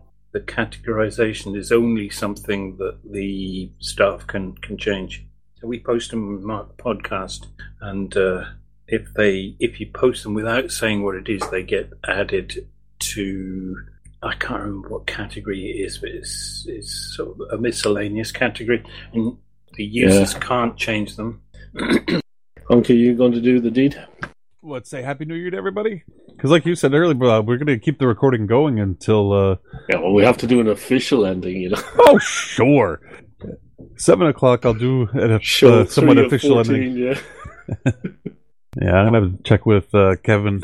I I have at one point where I all of a sudden came down here to uh, restart the audio recording, and it was just not running. So I'm not, I miss in my recordings. I'm going to be missing a little bit of a chunk. So I have uh, I have everything here. Awesome. Uh, yeah, with my cool epoch date and ISO 8601 date. So yeah, should be easy enough to uh, align them based on UTC. cool. Thank you.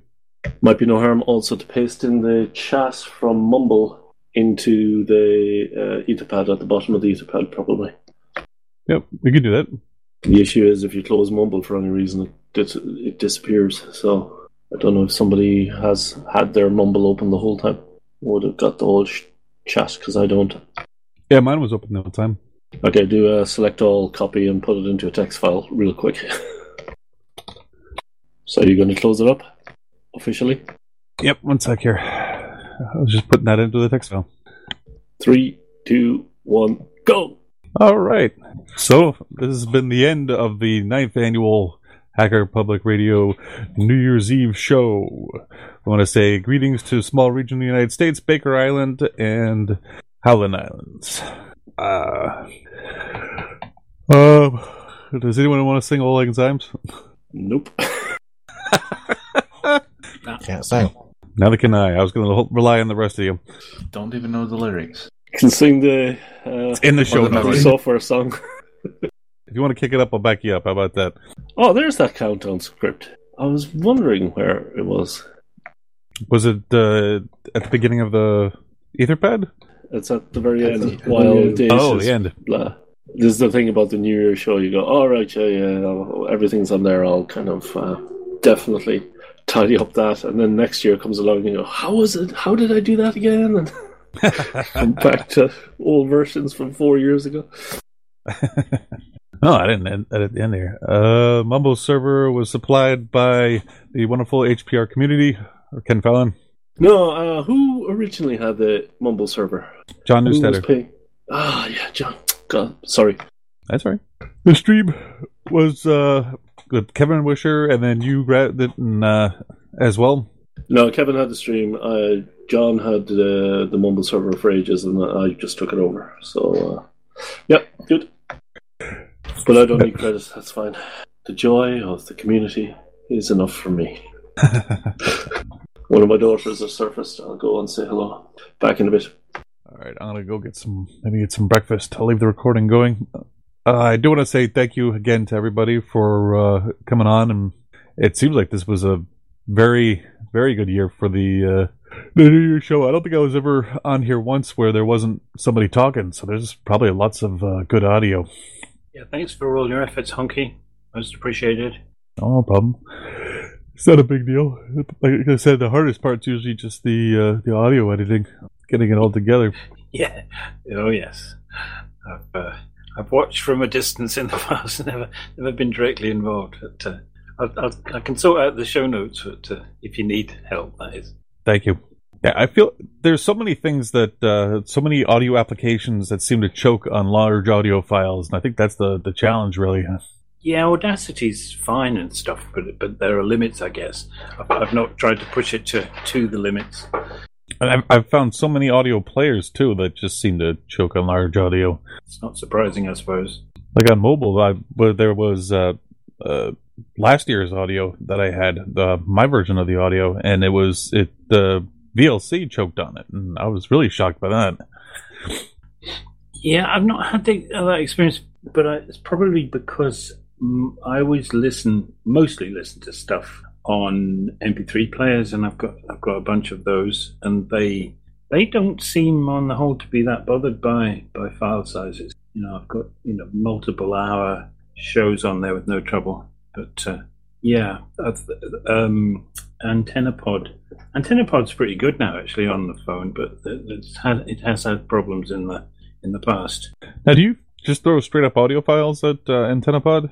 I selectively download stuff um, on uh, on AntennaPod, so um, it's I, I I don't have auto download set for all of the the feeds. I just go to a feed and download everything and put it in the queue, and then listen to listen to them that way. It's Right. um it's sometimes it's a good thing to do because my homebrew uh, podcast management thing just churns away with downloading every day and then making a sort of it makes a database of everything and uh, and I can then go and play stuff from it but but I usually do them in time order and and grouped by feed or or a batch of feeds so the problem with doing it that way is that uh, I get so behind sometimes. At the moment, I've got 16 gigabytes of unlistened stuff in the on the system. You know, so there's times when I'm thinking I really want to listen to this one. I want to catch up. I'm currently listening to the Linux Lugcast actually because I'm way behind with that. You know, so it's useful to do that on the phone. Yeah, but that uh, on the phone's about the only way I can do it. I got a new pair of um, Bluetooth uh, headphones, um, earphones, I guess, uh, for Christmas. Uh, my kids bought for me, and uh, so the phone plus them is really quite nice. Actually, um, I might switch away from my homebrew system. I don't know. You'll see. Well, recently I got into the uh, audiobooks. I know I'd listened to uh, to Joe talking about um, the Dresden File books, and I'd uh, so I was um, gonna go get uh, my teeth worked on, and when they initially uh, were talking, they said that there was going to be a long, be long process. So I was debating. So I. I was going to try and listen to something during this because just sitting there clenching clenching my eyes and holding onto the side while they work on my teeth um, to just whatever music they had in the background didn't seem very you know like a like a very good time. So I found uh, Ready Player One from um, archive.org in archive.org actually. So I wound up downloading that. I didn't wind up listening to anything during it, and they didn't wind up uh, spending as much time working on my teeth as uh, they initially said they were. I think just looking at me, uh, you know, just the, the one hour that they uh, that they did work on me, uh, Mhm. looking at me, they decided to just space them out a couple of days, uh, you know, one month at a time maybe. But um, it kind of reinvigorated my love for uh, listening to audiobooks. So I went and I downloaded all of the uh, the Dresden files. I've been, so I've been listening to a lot of audiobooks. That's good. Yeah, I just recently um, I, contributed to the uh, Kickstarter. I think it was Cory Doctorow. The, the he's a science fiction writer, and he made quite a lot of his books available as audiobooks via the the Kickstarter. Um, plus, he's uh, he gives away quite a lot of his stuff, so I. Uh, was happy to, and I listened to a fair bit of it, and um, I was quite happy to, to you know, throw some money his way because of his uh, his generous outlook on this sort of stuff. So, uh, you ever listen to him? Have you come across him at all? No, no, I've, I've heard of him, but I haven't I haven't listened to any yet. I think he was a founder of um, was it the EFF or the FSF or something? One of the one of those activist uh, organizations. So he's um, he's quite a, an impressive guy. But I've Yeah, seen quite- Cory Doctorow, the name, about places, but I, I don't know where. Yeah, he's he used to live in the UK. Doesn't anymore. He's a Canadian, I think. I think he's. I'm not sure where he is now, but uh, he is often keynote speaker at various things. You know. Might have been a, a, a digital certificate, actually. Ah, okay. I think he's a, he was a keynote at the Hope conference, for example, the last one that was done virtually, uh, and he's been on previous ones as well. So yeah, he's he's an excellent speaker. Anyway, his his audio books are pretty good because he, he reads them. So nothing quite like having the author reading their, their own book. They they get all the pronunciations right, which is cool. Very American centric his books are, so I don't get as much out of them as most people would. As in, I don't know about American football or baseball, etc., etc. Mm-hmm. And and obviously then the science fiction derivatives of same. When I was um, in my teens, I went through the local library reading everything science fiction, and the vast majority of it was American based stuff, you know, apart from maybe Arthur Clarke, but uh, um, Arthur C. Clarke, I should say. And uh, so I sort of got into the way of basically skipping over those references I didn't fully understand. Um, so it doesn't bother me over much. All right, I think the kids are getting a bit rowdy upstairs, so I will talk to you guys later. Hopefully, people will be on later. Cheerio. Bye, Hongi. Happy New Year. And to you. To Continue with my CD archiving ish problem project. Uh-huh. Well, I'm going to go and do various cooking related things. I think so. I'm going to going to disappear now. My kids will be over in the next hour or two. It's quite a nice day here, actually. But so they might be out Yeah. walk, walking in the hills. Um, but uh, anyway, they'll be over later. Alrighty, Toodle Pips. Okay, Talk bye. to you tomorrow. Yeah, true enough. Yes. See you later. Bye. We'll see 09L again. He seemed pretty interesting when I was talking to him. I just uh, hope he comes into the community. Alrighty, next. He's back. This time it's personal. So turns out there's a database of leap seconds in your computer. Yep. Yeah, I didn't know that. I had to work with leap seconds a while ago, and it was very annoying. I was just checking out the lounge. A couple guys are check catching up on with each other. Good, good, good. I just thought I'd leave them alone. Nice and sunny here. Nasty and rainy here. No sun yet here. You in Ireland? Stockholm. Tuck, tuck, tuck. Varsågod. That's the extent of my Swedish. More than I knew when I got here. Where'd you get there from? Portugal. Ah. Did you come up for the snow? Yeah, Or find turns out- I was Yeah. thinking of emigrating to Portugal. Why did you leave? Uh, just came here for studying and stayed. It is a fine country to emigrate to. I would say. I would think. I like growing things, plants, you know, um, for food. Ah, yeah, that's more difficult in Sweden, I can tell you. Uh, where where are you in? In the UK, uh, Midlands. Ah, nice. It's fine, really. It's just a bit lonely. I mean, there are plenty of people. Just sometimes you want to be with people who have similar, you know, interests and want to build a place. Yeah, I know the feeling. Uh huh. Interesting. My wife is. Um, she is a something that doesn't translate into English, but it's amazing how often she refers to the need for finding your own community and stuff in her work. Yeah, you can you can give to a, a lot of people, or you can. Uh, it's it's it, sometimes it you, want to keep going and you want to keep building things, but you see how how uh, your work kind of just evaporates or it gets cannibalized by uh, I don't know. Enough said. Yeah, I have the feeling we were going to head into uh, interesting territory over a pint, perhaps, where not the entire world is listening to it.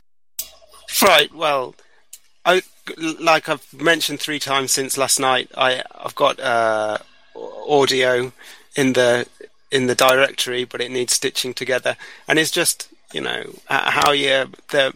I guess it's going to be um, along the lines of I'd probably go by interruption, by what, what counts as a valid interruption to your to the thing that you were doing already, you know, and, and what is that based on? Intention, about intention. It, it goes quite well with um, computing, you know, and uh, directives and all of that stuff. Okay. You going to do a show on this? Um, it we'll see what it turns into. But yeah, avoid sure, perfection, I'm, sir. I'm, I'm avoid reco- perfection. Right. Just so long as it's, it needs to pass. You know, it needs to be gr- grammatically consistent. Um, Well, now you said yeah, sure. So I guess it's it's owed now. like I said, there's there's audio in the directory, and um, I I know how to use the. Uh, I know how to do it. I think I've got a friend. I, I talked to my friend Excellent. about, um, you know, altering the audio to to make sure it's. We just put a filter on it or something. He's up for it. Yeah, but don't don't uh, listen. The number of shows that I've lost due to people going, "Oh, I have it recorded and I just need to edit it a little bit and whatever."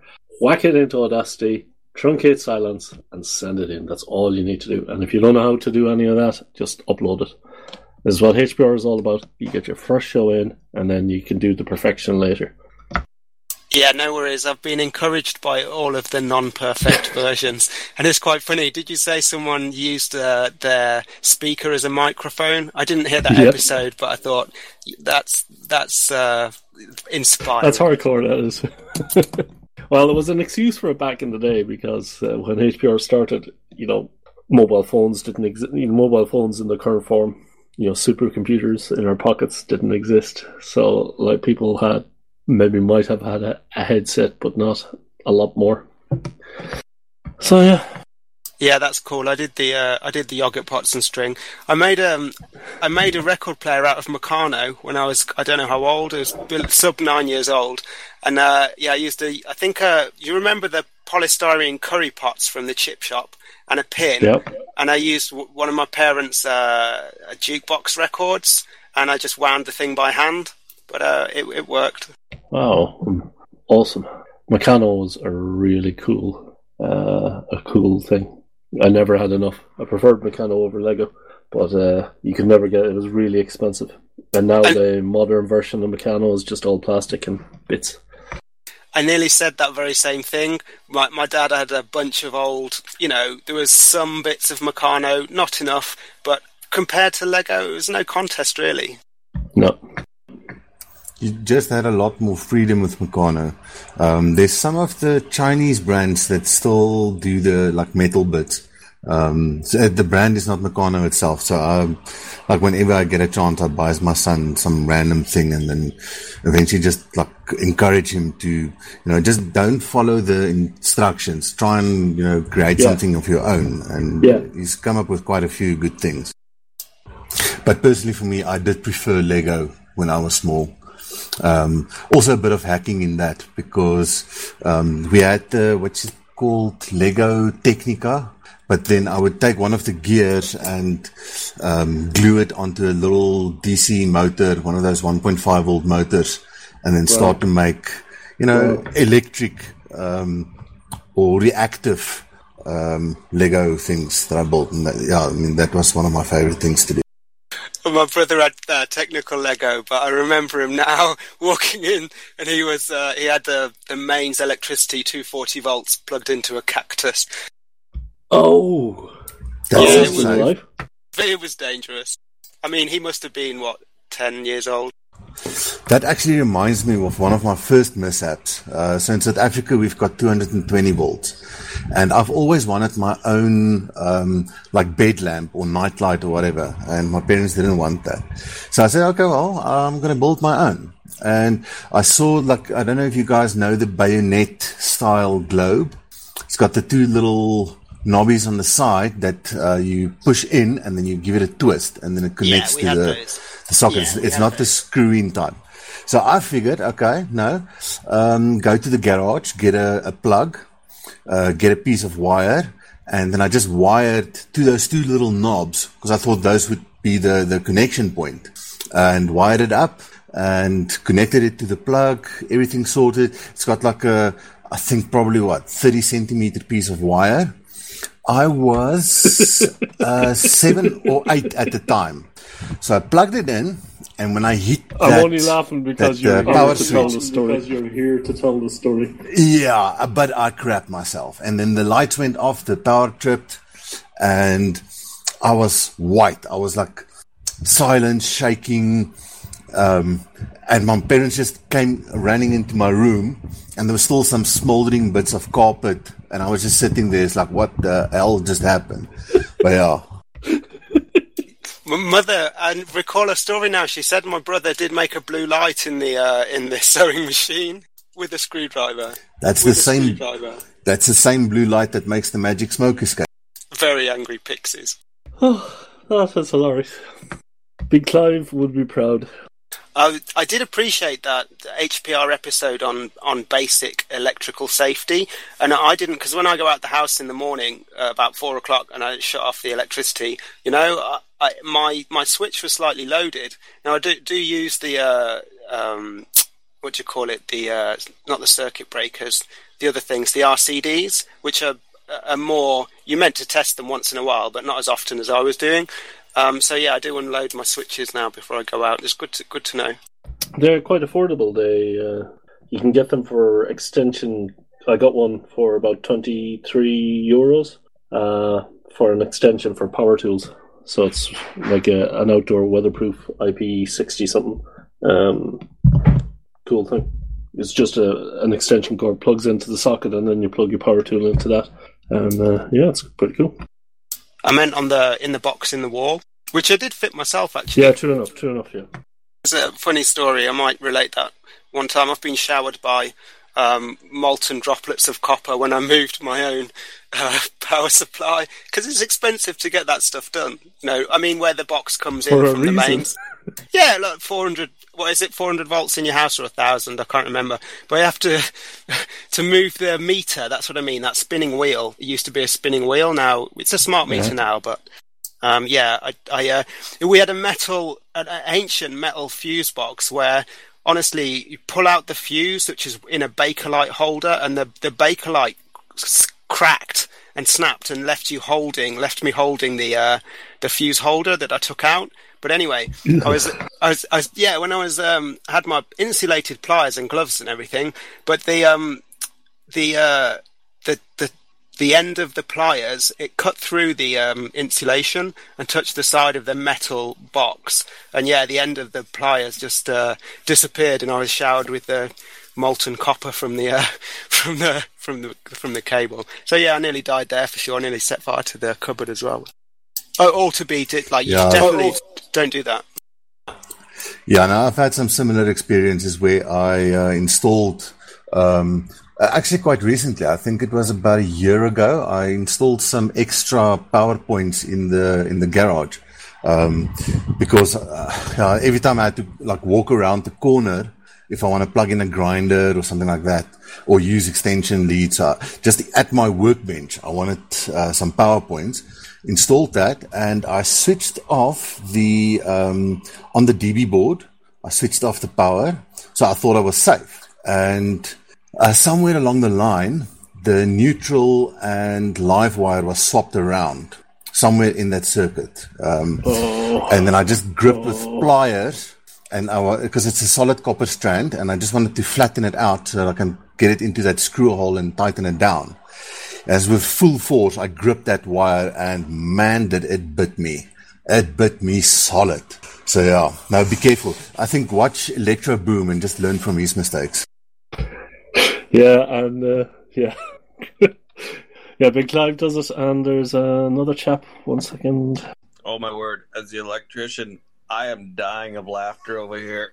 I think that a good thing to relate to people because a big, strong guy at work, you know, and I'm trying to tell him it's not the it's not that the current needs to to to knock you over. Yeah, it just interferes with your heart. You know, it needs to be that less than sub thirty milliamps. Is it? It's like, and it starts. It, it can do damage at less than that. If you're interested in some yeah, of this so I stuff, think the most important. some- Uh, sorry. John Ward does yeah, I think the most important thing is. some very good stuff. Yeah, John. John Ward, you- John another YouTube Ward. channel recommended I'm to me gonna- by uh. Yeah. recommended to me Uh, by Big Clive. um, Clive. I'm going to look out for that. But I think, yeah, one of the most important things, if you work on something that might um, end up giving you a shock, just keep one of your hands behind your back so that it's just one hand getting electrocuted and then you'll find it normally just goes up all the way to maybe your elbow or whatever. But the moment that you get um, shocked between your two hands, that current is moving straight through your heart and that's not the ideal situation. For sure, you were too close. If that was your if that was your last resort. Uh, you But it's true. Get one of those little voltage testers that uh, operates off of the counter electromagnetic force and detects the the EMF field around the wire. Then makes a little beep beep beep. There's current on. Yeah, I have one of those. I always go in with a multimeter and test for positive and have a reference test as well, you know. So, but yeah, for sure, if you, you can't just turn off that one circuit breaker, it's been covered in the HPR episode, but you don't know who's been in there before you, and you have to turn all of that power off, don't you? And then test, and then test again, really. Even then, I don't Yeah, like I to think touch what the I- wire. Even then, I don't like to power's touch off the wire. make sure your power is off is to cut the wire. Yeah, I think um, what I do these days is I've got a like a main main switch on the outside of the house, which is a 60 amp switch, and that one disconnects both live and neutral. So once that's disconnected, then yeah, it's basically as uh, Cobra said, then it's like the wire is cut, and that is the safest way. I guess it's So when do you you're in a a UPS. Uh, sorry. Do you have a battery backup, uh, uninterrupted power supply? Uh, I've got one connected to my computer, one that I modified myself. So I've built a, is it 37 amp hour UPS, um, with an additional charger, um, just to run my Mac and my screen and maybe the fan. And it's good to go for about two and a half hours. I just I'll put some links to those YouTube channels supply, into the Etherpad. With an uninterrupted power supply, you can turn your breakers off and you still have power there. Um, but it doesn't feed back into the main circuit. So it runs from the main circuit. I've um, plugged it in there, and then my Mac and my screen is connected to the UPS. Okay, so it's a standalone device. It's not feeding back into your panel. Feeding back into your panel. Yeah, yeah, no, it's standalone. But yeah, this actually reminds me of another story. So I'm quite into electronics and things like that. So I've built my own hi-fi. Um, the preamp is a um, vacuum valve, and then the power amp is uh, solid state based on the what's it NAP 250 design from Avondale. And um, while I was busy building the the, the power supply board. Um, the, the caps were charged with about, I think, 150 volts DC. And I was testing the board and making sure that I'm safe and everything. I disconnected. Then I wanted to uh, test the channel from the other board. And not thinking about these caps, I'm sitting in like uh, small running shorts at my desk and I placed that fully charged board with the, the pins down on my leg with uh, yeah swing voltage of about 150 volts. Man, that left a mark. Yeah, exactly, exactly. The And, electrical and stuff. that was DC. That that that uh, DC hurts a lot more than AC. Yeah, just that current across you interfering with your nervous system to stop your heart. I mean, you get burns anyway, right? But um, heart attack's bad. It's. Yeah, so I think this one didn't reach my heart and couldn't because it's basically just uh, I placed the board on my leg, so it was localized in that area. Um, but yeah, it did give me a bit of a reminder just to think while working. And some of these uh, vacuum valves can operate up to about 400 volts, and that will just not be fun. Right, I'm quite attracted by high voltage and like, like I like to mess around. I've studied electronics before, um, and so I've looked into uh, you know inductance and for for making switch mode power supplies. I made a little switch, you know, just using a chip, and nothing. Um, I've I've tried. I've looked at the papers, I suppose, but not really. I don't understand all the maths. Um, but yeah, I can see myself getting messing with that stuff again in the future. I'm again the other way around. So what piques my interest in this is something that I'm probably going to do this year. So I want to build my own DC arc welder. So basically take a couple of microwave um, transformers, remove the secondary coils and then replace that with uh, like 8 gauge wire just to build like a 30, maybe a 40 volt power supply, but running like 100 or more amps. Um, but yeah, I need to think about that one because uh, that sounds a little bit scary. Yeah, again, batteries. When you, you yeah, you, you know what you're doing. Enough. You know enough. I be, I made a couple of axial flux generators. You know, for a wind turbine, uh, magnets and coils and three phase, that kind of stuff. Um, and I, I d- actually didn't think at all at any point during that that I could shock myself. But of course, I think for me at this stage, I think the easiest for that project of mine is I've got a, a AC arc welder. And it will probably be best just to take that and modify it and put in some very, very large duty diodes to build a rectifier and a massive cap to try and flatten it out. you know, you watch out for the aluminium coils in those uh, in those microwave ovens. I didn't realize those were aluminium. Some, not all, but some. It's cheaper than using copper. So yeah, there's some aluminium coils out there, which would melt more Yeah, easily. most certainly doesn't want that to, easily. Yeah, you don't want that to vaporize and breathe that. I've pulled a few of those apart, and you know, when I was looking to build those uh, flux generators, I think I, I I ended up buying a proper wire, magnet wire, you know, thicker because I needed the current for that. I did consider going higher voltage, but I thought about using it for uh, attaching it to some other thing at a later date because uh, its application was at a protest site actually for an open cast coal mine, and if the wind wasn't blowing, we could bring it down and pedal it instead. Um, so I went for thicker wire. But yeah, I found some aluminium, and that's what I was a bit disappointed. Uh, so with playing on the inside of microwaves, have you ever um, had the thought of playing with a magnetron? No, I know that little beryllium, that pink beryllium. You don't want to be inhaling that dust. And yeah, of course. But my brother's told me. I, told him. Oh, I went up the top of a hill next to the big antenna pole. You know, with the big wires coming down the side that are you think are holding it up, but are actually the antenna. And he's saying, Dan, just don't stand there, and whatever you do, if you see a st- square tube, don't look down it because you will go blind. So uh, mind out for the waveguides. I don't know what you meant about magnetrons. Magnetrons. Yeah, it's that magnetron basically that uh, that creates that that whole thing. So I've had this idea, but um, I don't think there's much uh, use for the information of experimenting with this. But um, using that with a, a, custom guide to interfere with um, what's this near field things and RFC and things like that, and just see how that works. I think basically res- destructive I think- hacking. Yeah, research it, and because it's good to know you might be protecting yourself from some environmental uh, danger that you were already exposed to. You know, it's worth looking it up. Yeah, most certainly. But um, yeah, for me, it was more about um, using that particular technology to remotely disable NFC and RFC and things like that. I'm, I'm not going to ask why. I mean, like it's physics, isn't it? you find an application for the knowledge you have. You get curious. I get curious. Yeah, we're all curious. This is what drives us into this hobby. Um, but for me, I mostly I will go and spend money if there's a client willing to, you know, to pay for it. If you if you want to find vulnerabilities, physical or online or network or whatever, um, that's fine. But you know, this is something that I've been wondering about and how that can be exploited in different ways. But yeah, again, if if nobody's going to pay for that, then yeah, sort of pointless to go down that route, except curiosity. There's payment and there's value, isn't there? But it's a similar kind of thing. You, you, you, if you need a thing, then you find ways. I think it might make an interesting talk. Um, yeah, in communities like this or TEDx or whatever, using completely unrelated technologies to to be malicious, basically.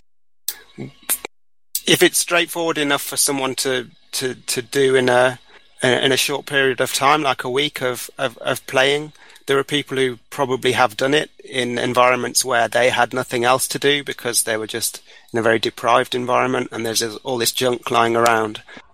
Yeah, no, most certainly. I mean, uh, there's a lot of curious people out there, and I've done some really crazy experiments in the past. Okay, so curiosity, just out of by coincidence, in the last week, I've run into twice um, I think there were separate separate sources. RFC testing, not RFC. What is it when you're compliance testing? When you make a product and you need to get it tested to see that it's not interfering with other, like with aeroplanes or with medical equipment, and have this test suite in a special place, and you pay to have your your kit tested. You could, uh, you might learn something from if you didn't know already. You might see some tutorial about that, which might relate to waveguides relate to waveguides. Yeah, I think that that's actually quite uh, interesting. I'm pretty sure there must be some papers published on that. Um, I've briefly looked to find some, which um, I haven't been successful, but I think, yeah, if I, if I just go and apply my mind properly, then one should be able to find some white papers. And then that knowledge. So uh, I might not have noticed half of that, or rather, I can listen, say, to electronic engineering podcast, and I can understand what they're talking about, and it's odd. Occasionally, I recognise where I, I wouldn't know what they were talking about if I hadn't read that thing, if I hadn't spent half an hour going down that rabbit hole, and and then you pick up that extra knowledge because you had something to attach it to. Yeah, no, that is indeed. Um, it's always uh, w- once you get the context, then um, yeah, everything else falls in place. Right, and I don't feel so bad if I'm reading the. You know, I occasionally I've I've been my ego has tempted me to to read about uh, particle physics, you know, and and whenever I've had a quick try at that, it just there's nothing in my mind or my day to attach that stuff to. Generally speaking, so it means nothing to me. I don't retain it. It, it was it was useless. But if if I'm building around, you know, I have enough trouble trying to when I come back to trying to uh, supply my laptop with 20 volts at four and a half amps, you know, starting from nothing um, in the back of a van. Like, I think it shouldn't be this difficult, but the, the fact is, um, things aren't straightforward, and you, a little bit of knowledge does go a long way. Yeah, I, I, was lucky to have studied in a technical school. So I had electrical engineering from what age 13. I actually wanted to do electronic engineering, but if you want to do that, um, you have to have 80% for maths at higher grade, which I was just not able to do. So they said, well, electronics is not for you, but you can go electrical engineering. Right. I got, um, I, I qualified as a sysadmin for um, Solaris before Oracle got bought by, um, sorry, Oracle bought Solaris, bought, what did they got, Sun Microsystems, but I never, I've never earned a penny doing that. Um, what's my point? Electrical engineering. Oh, I did hear another podcast. They were talking, interestingly, about um, swapping out uh, transformers, you know, on the village level, on the uh, industrial estate level, with uh, is it gallium nitride switching to make it more efficient and smaller to make a power go further while we reduce uh, oil consumption, that kind of a thing. So there's a heck of a lot of money to be to be made there. And I did consider for a minute, um, I, am capable of that. I know there's a risk of death, but there, there is work there. Yeah, definitely. But, but it's now quite interesting how you mentioned you were involved with uh, Solaris. I was really disappointed when uh, Oracle um, stopped making uh, the free version of Solaris, which was basically a Linux um, alternative. Um, because I think that would, uh, well, yeah, well, that was just simply the best Java development environment that you could ask for. Yeah, I was just qualifying. I, I passed my uh, certificate for uh, sysadmin. Uh, there's some initials for it. I forget. They were going to give me, you know, you get to use their logo on your website and stuff. And uh, and pretty much as that happened, Oracle bought Sun Micros, and I was into Open Solaris at the time. Like I just got my head around all that, the fact that I could package my own uh, DVD, CDs at the time, DVDs, uh, with all the and make it bootable. You know, I was stoked. Um, and then I thought, oh, like there's no way that Oracle, you know, they just, I'm not working for a bank, don't want to do it. And now the universities are going to switch over f- away from uh, Solaris to, to Linux. And yeah, Open Solaris, I was thinking I'm going to develop this, and then it just kind of fell to bits, except for illumos project. So Smart SmartOS is still cool.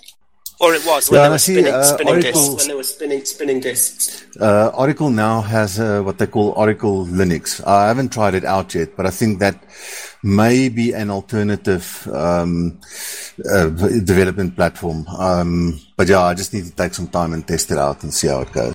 the way my head works, like I said, I've never earned money uh, with with the the sysadmin. Is is now it's just what do you need to do in your in your day, and what's the difference between like a microcontroller when you're feeding a microcontroller or programming that, or whether you're using you know what level of who was it that you needed to talk to when you just tried to send this message in this weird code that you somebody else developed you know um, have you got enough food for most Yeah, people in the world in- the other funny thing is how basically since the beginning of Java, it's always been sitting on 3 billion users and it's never moved for the last decade at least. That on that little screen when you install it. Yeah, it's, it's surprising how how for how long that code sits there, isn't it? If it works. Yeah, no, definitely. Uh, but anyways, I need to drop off for a bit. I need to take my daughter to the shops. Um, so I'll be back probably about in an hour, maybe two. Enjoy. Is this still going to be running in two hours? I don't know. I need to. Until nobody talks. I need to Kind of fix the surprised door. it's still going now. Well, good day, and I'll hear maybe hear some of you on on uh, HPR. Good day. Happy New Year and have a good. I think 50 and I talked one year for two or three days on this. Really? I know he was having issues logging in, so gave up. So I guess he's not going to be on this year's. Or not 50, Netminer. 50's not with us anymore. Heard stories about Lord D, but I never talked to him.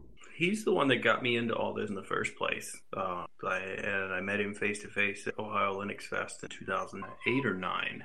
Hmm. I got to meet 50 at Texas Linux Fest. And we met Danny Meeks. Yeah. Danny still comes by my house, so. Is that Mordancy I heard? It is. I got Plumble working early. Awesome. How you been, man? I was listening on the live stream uh, uh, for most of the last day. I had family things to do or I would have been on more. Uh, When are you going to start jumping on tilts more? I'll take that as a probably never. Oh, I didn't hear a question. Oh, no, I asked uh, Mordancy when he was going to start jumping on tilts more.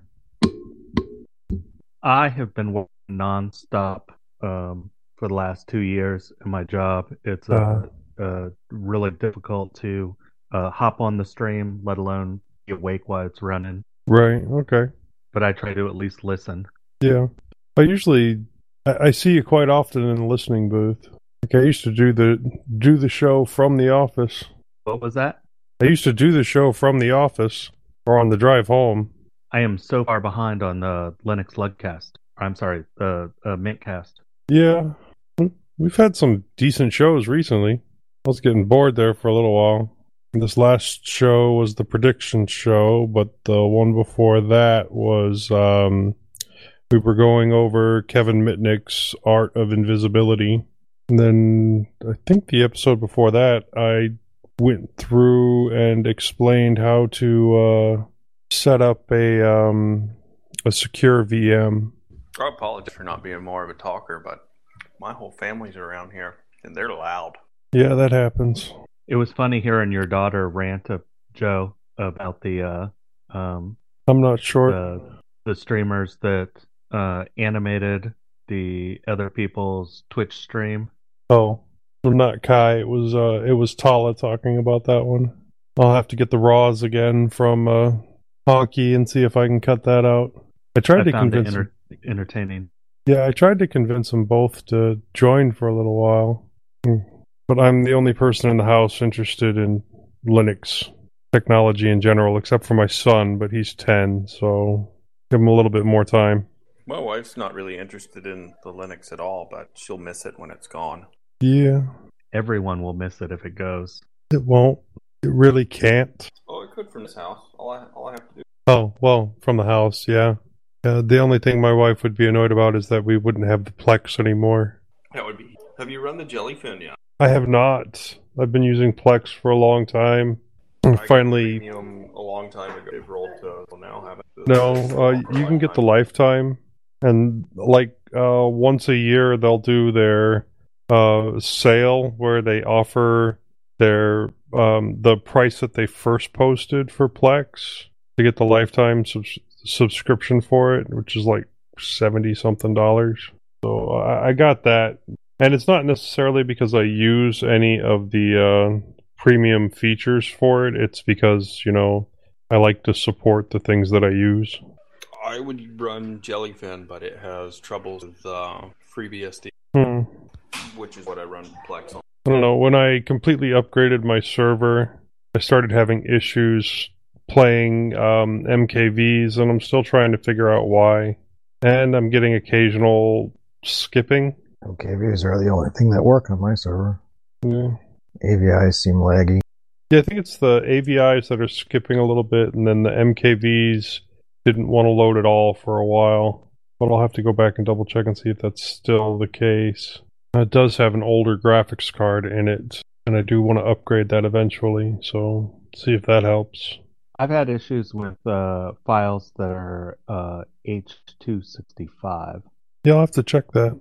I actively look for that now, and that's usually what the issue is, is that can't be played back on my uh, um, uh, from my NAS. I'm switching to a, a, a little mini uh, AMD box to run Plex and just using the NAS storage. Okay.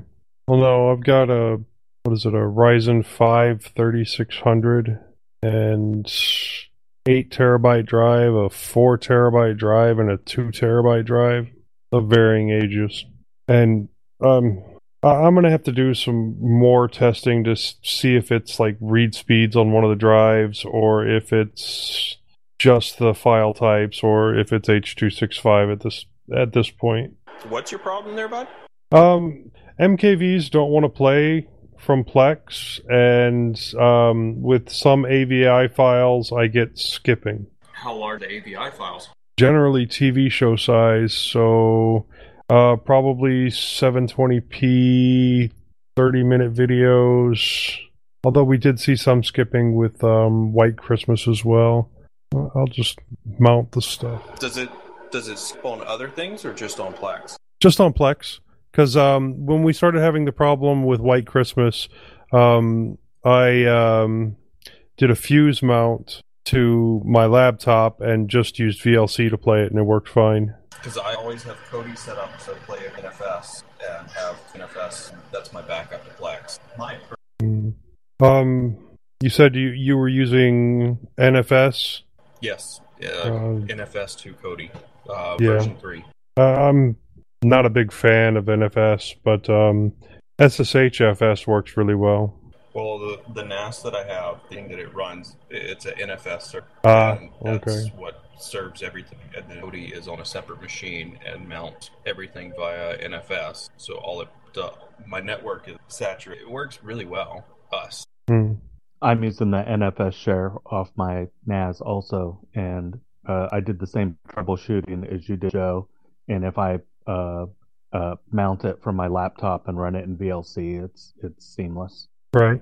No, I just Uh, u- I- usually u- I don't use NFS. I well because I don't have a NAS. Um, I use SSHFS for basically everything.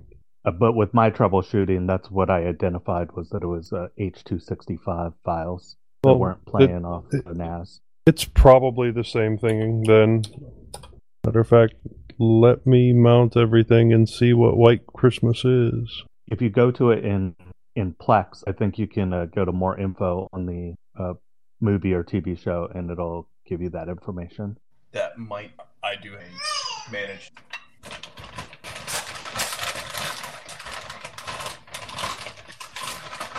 White Christmas. It's listed as 720p. I'm not seeing H264.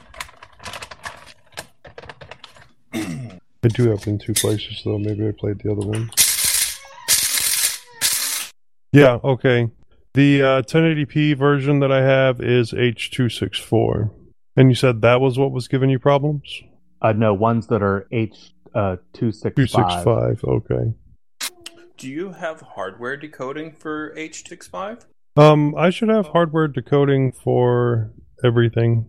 Go into my settings, general. Nope. Transcoder. It's transcoder is set to automatic. Background transcoding. I only transcoding. transcode remote streams. What's that? I only direct play. Uh, I don't see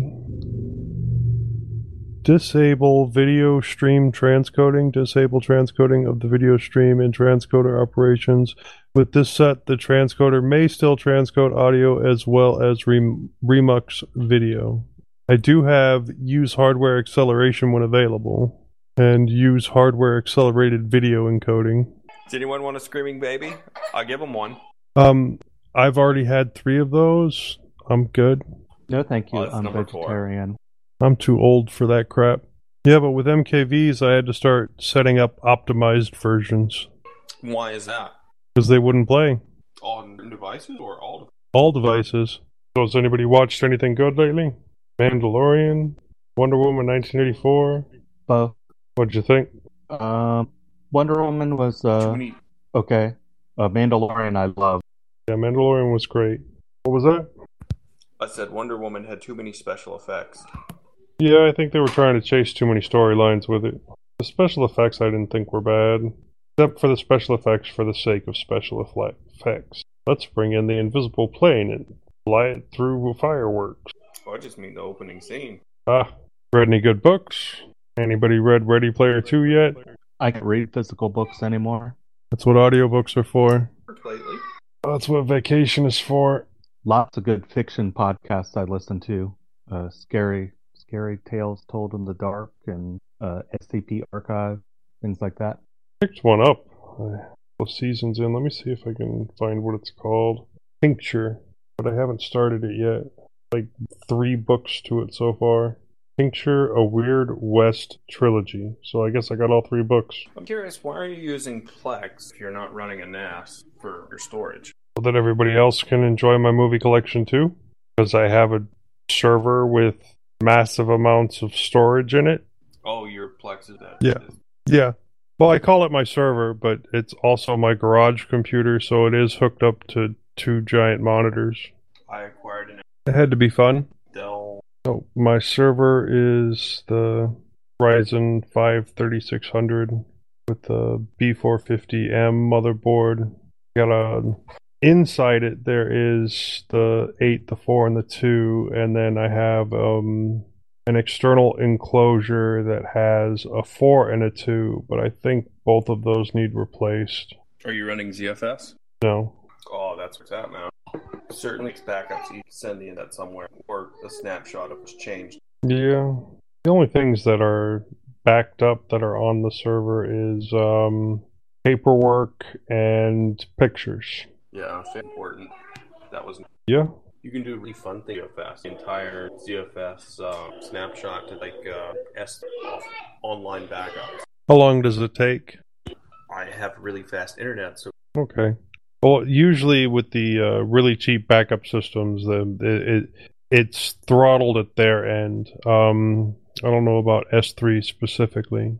How much is S3 costing for backup? it's it's five dollars a terabyte at Wasabi, and it's cost me five dollars. Hmm.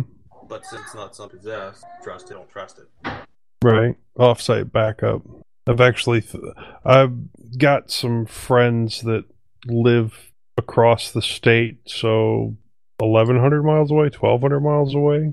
And Let's put it this way: it's faster for me to upload data to Wasabi than it is for me to copy my data set over USB. Oh, I, I was planning on. Um, uh, well, I was thinking about sending said friend a Raspberry Pi and a couple of uh, external drives, and using that as a backup.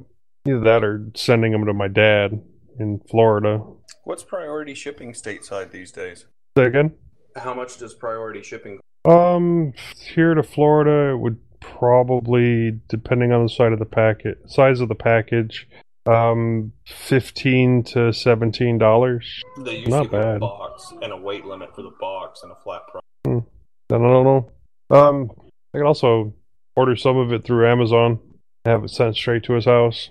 No, no, I wouldn't do that because then he'd have to hook something into something else, and that just wouldn't work. I do still have his Wi-Fi password though, so I could set it all up and say, "Hey, Dad, just plug this into the wall."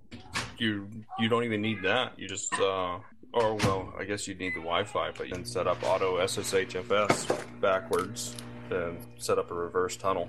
Yeah, yeah, but it would need power, so that's it.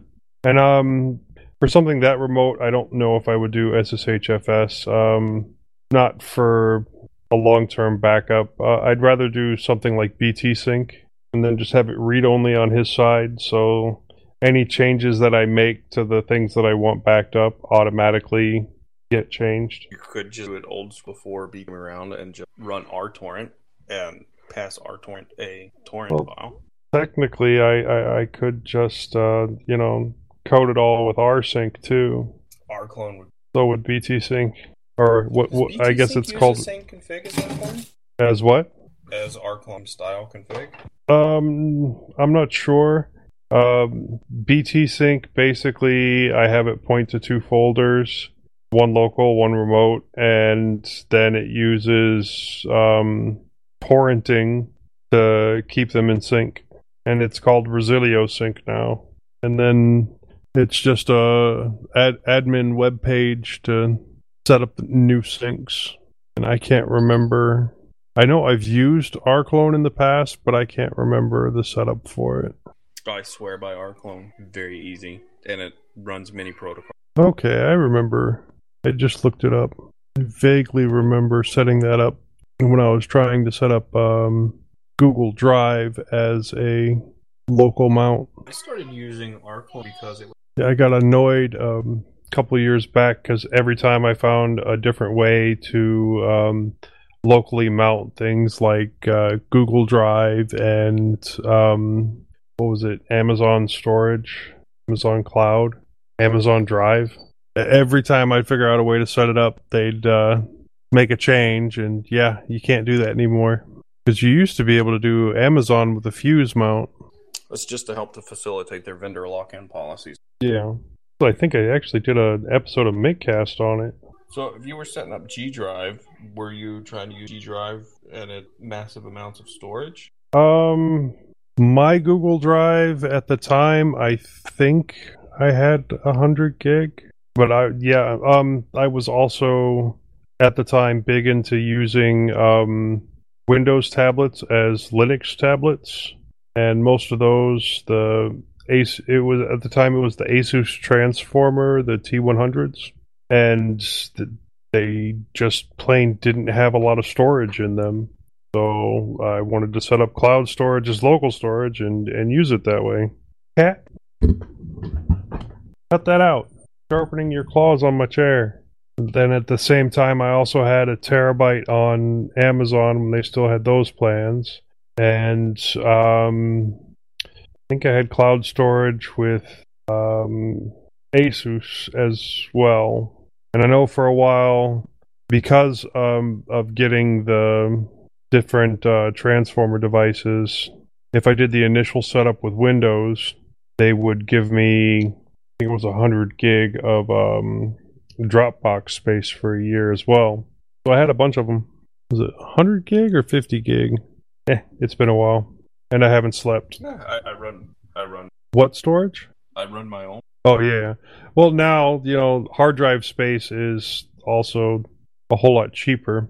So yeah, I have an eight terabyte hard drive. So yeah, I set up SSHFS on all my devices, um, including my um, what is it the the tablet that I'm using, the Dell Venue.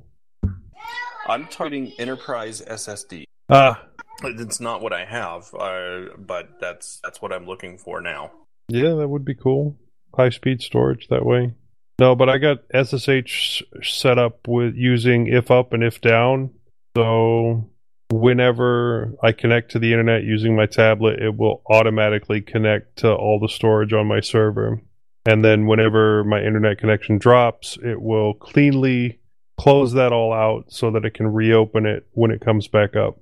Dell Venue 11 Pro 7130 running Linux Mint. I, I do like the uh, FreeBSD and the ZFS integration.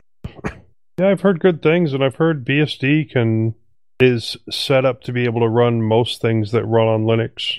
Yeah, most. It doesn't run the mono very well, which is why I'm still running Plex and not Jellyfin or Emby. I should try Jellyfin and see what happens.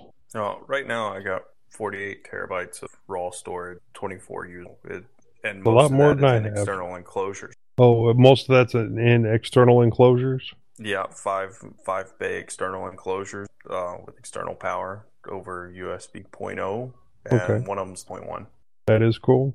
Now I'm thinking about getting one or two more eight terabyte drives, and if I get two more, then I will pull the four terabyte and the two terabyte that are currently in my server and put those into the external and transfer all the data over to the eight terabytes and get rid of the other four and two that are going bad. Cat. I bought 92 terabyte, 90 used 2 terabyte hard drives for, uh, I got a pallet deal, 400 for all of them. Really good, especially if all of them, you know, worked. Four were bad right off the get go. Well, I should rephrase four failed bad blocks. They still mounted, they were still accessible, but they weren't going to last very long. All reusable, and 10 died within. Uh, still, the external enclosures aren't cheap either. The any of the five bays.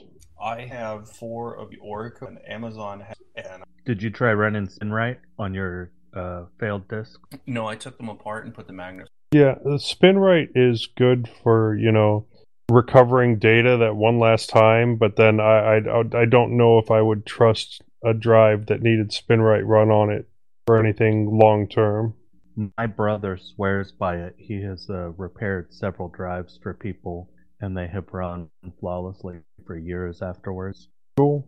Well, running all my data in a Z pool, even though I lost drives, I never had any downtime at all, other than turning the. My kitty is calmed down finally. Now I have a cuddle buddy. I'm rooting cabinet. I'm expecting my son to be up any minute. Hey Mordancy, are you on the uh the Mintcast Discord or the Telegram group? Uh, no, I don't know how to use Telegram or Discord. Oh. Only because I haven't tried. Yeah. I assume that's why. No, I was gonna post a picture of my cat deciding where to post it. Telegram it is. Imgur. Anybody worked on any interesting electronics lately? I um recently got my Helios NAS. Hmm. Um, I'm going to be building that. Cool. Lately it's been PSPs for me. It's been what? PSPs, PlayStation Portables. Buying them in bulk, broken, fixing them, and selling them. Well, fixing them, putting custom firmware on them, and then selling them. Custom firmware a must for. Um, no, no. The custom firmware is to make it so that you um, don't need the physical games in order to play, and it allows you to play a lot more retro games as long as you have the game files.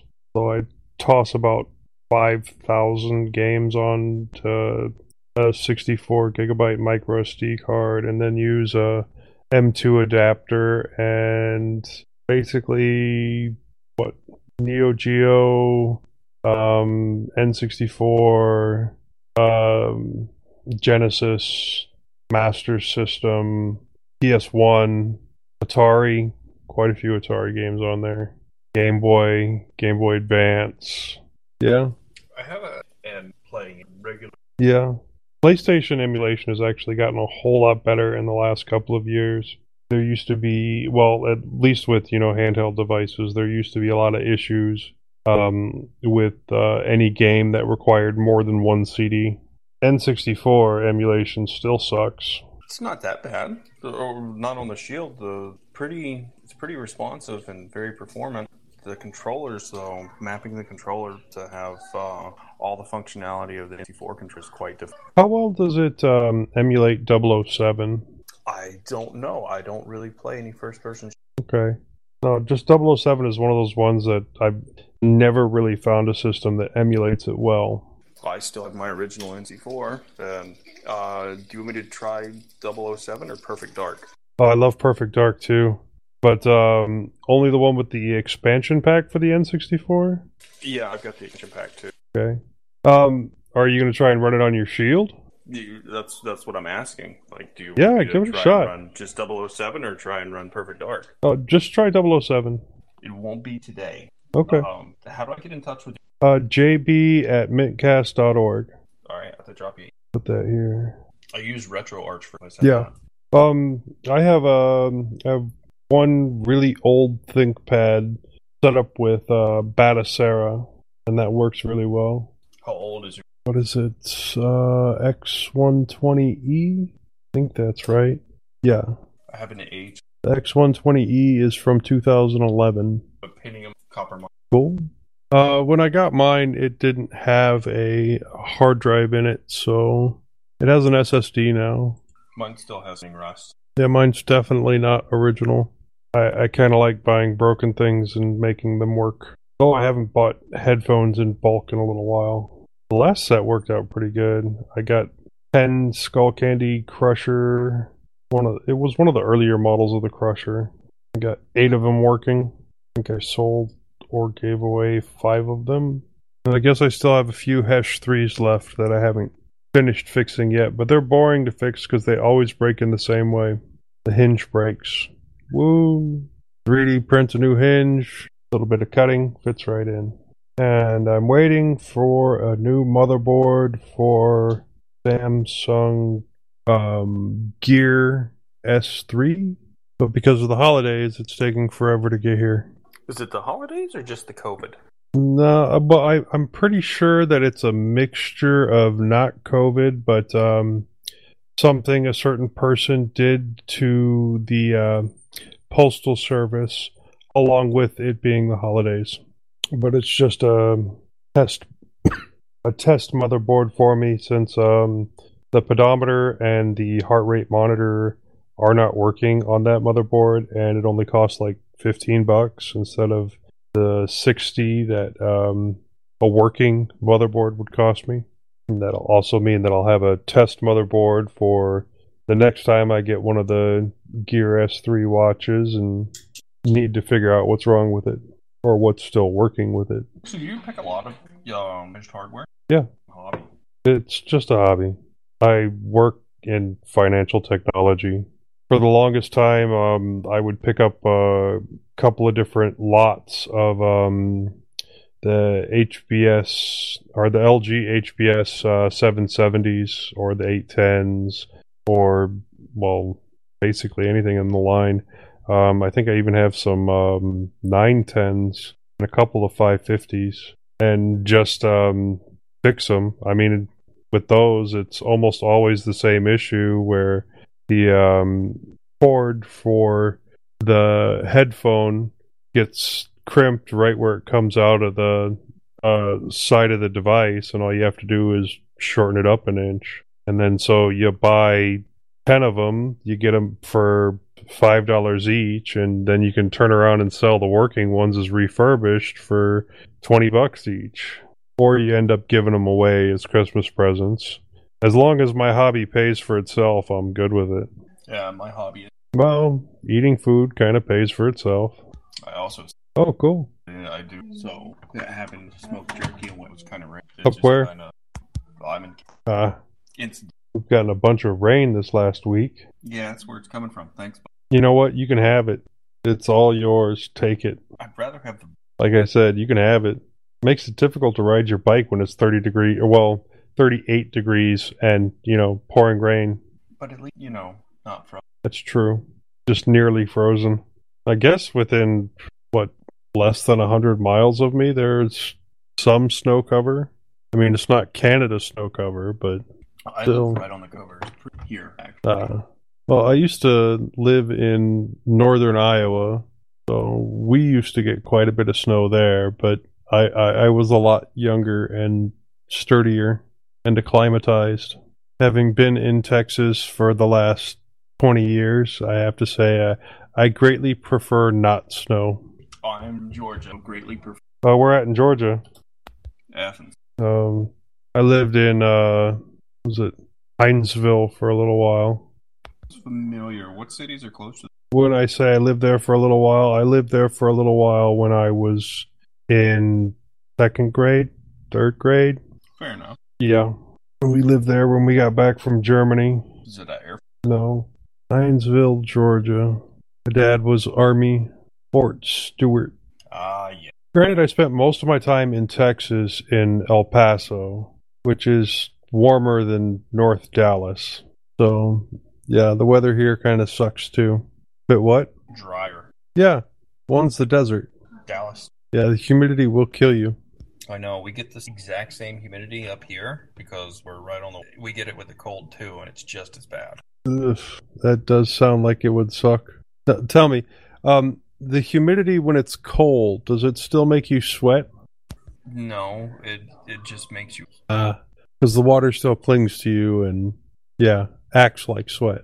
Right. It, it has no operation. It condenses different. Ugh. No, I'm good. Usually notice at first. Um, It's not I- your feet sweating sensation. I did spend some time in a little, not so little place called Doha, and um, basically, I, I, I lived in a tent, and we were right next to the ocean, and like, I'm, I mean, I literally, literally could have thrown thrown a rock. a rock. Is that Is that Mortensen? Mortensen? Something happened to your audio? Something happened to your. To talk down. Okay. Well, I, I- I could have thrown a rock into the sea, and um, 140 degrees and that close to the ocean, it's not really a good mixture.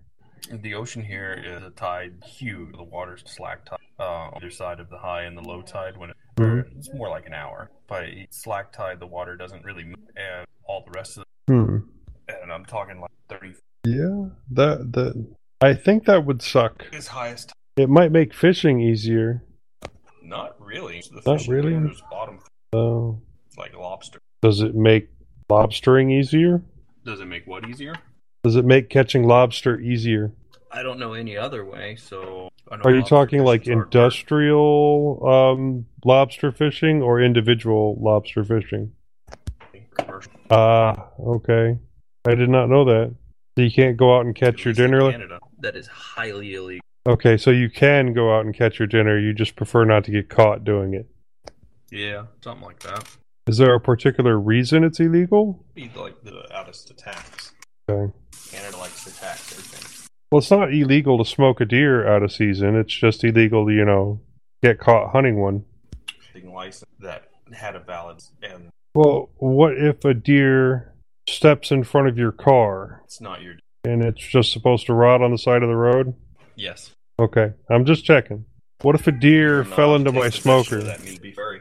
What if a deer jumped out of its skin and jumped into my uh, smoker? That'd be a neat trick, and I'd want to see it. I've switched over to Moonlight. Mumla? I like Mumla. It, it's now my go-to on Android devices. It is or is not.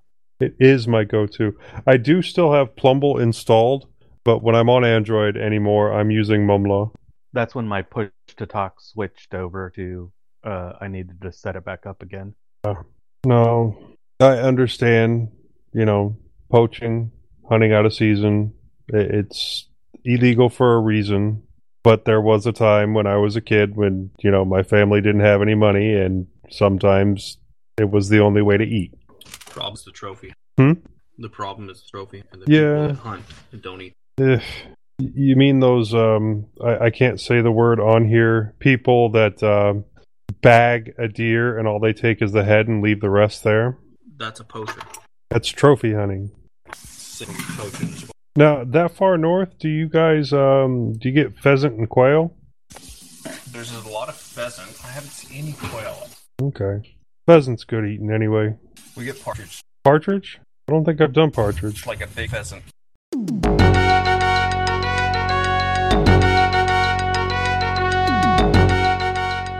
You've been listening to Hacker Public Radio at hackerpublicradio.org. We are a community podcast network that releases shows every weekday, Monday through Friday. Today's show, like all our shows, was contributed by an HPR listener like yourself. If you ever thought of recording a podcast, then click on our contribute link to find out how easy it really is. Hacker Public Radio was founded by the Digital Dog Pound and the Infonomicon Computer Club and is part of the binary revolution at binrev.com.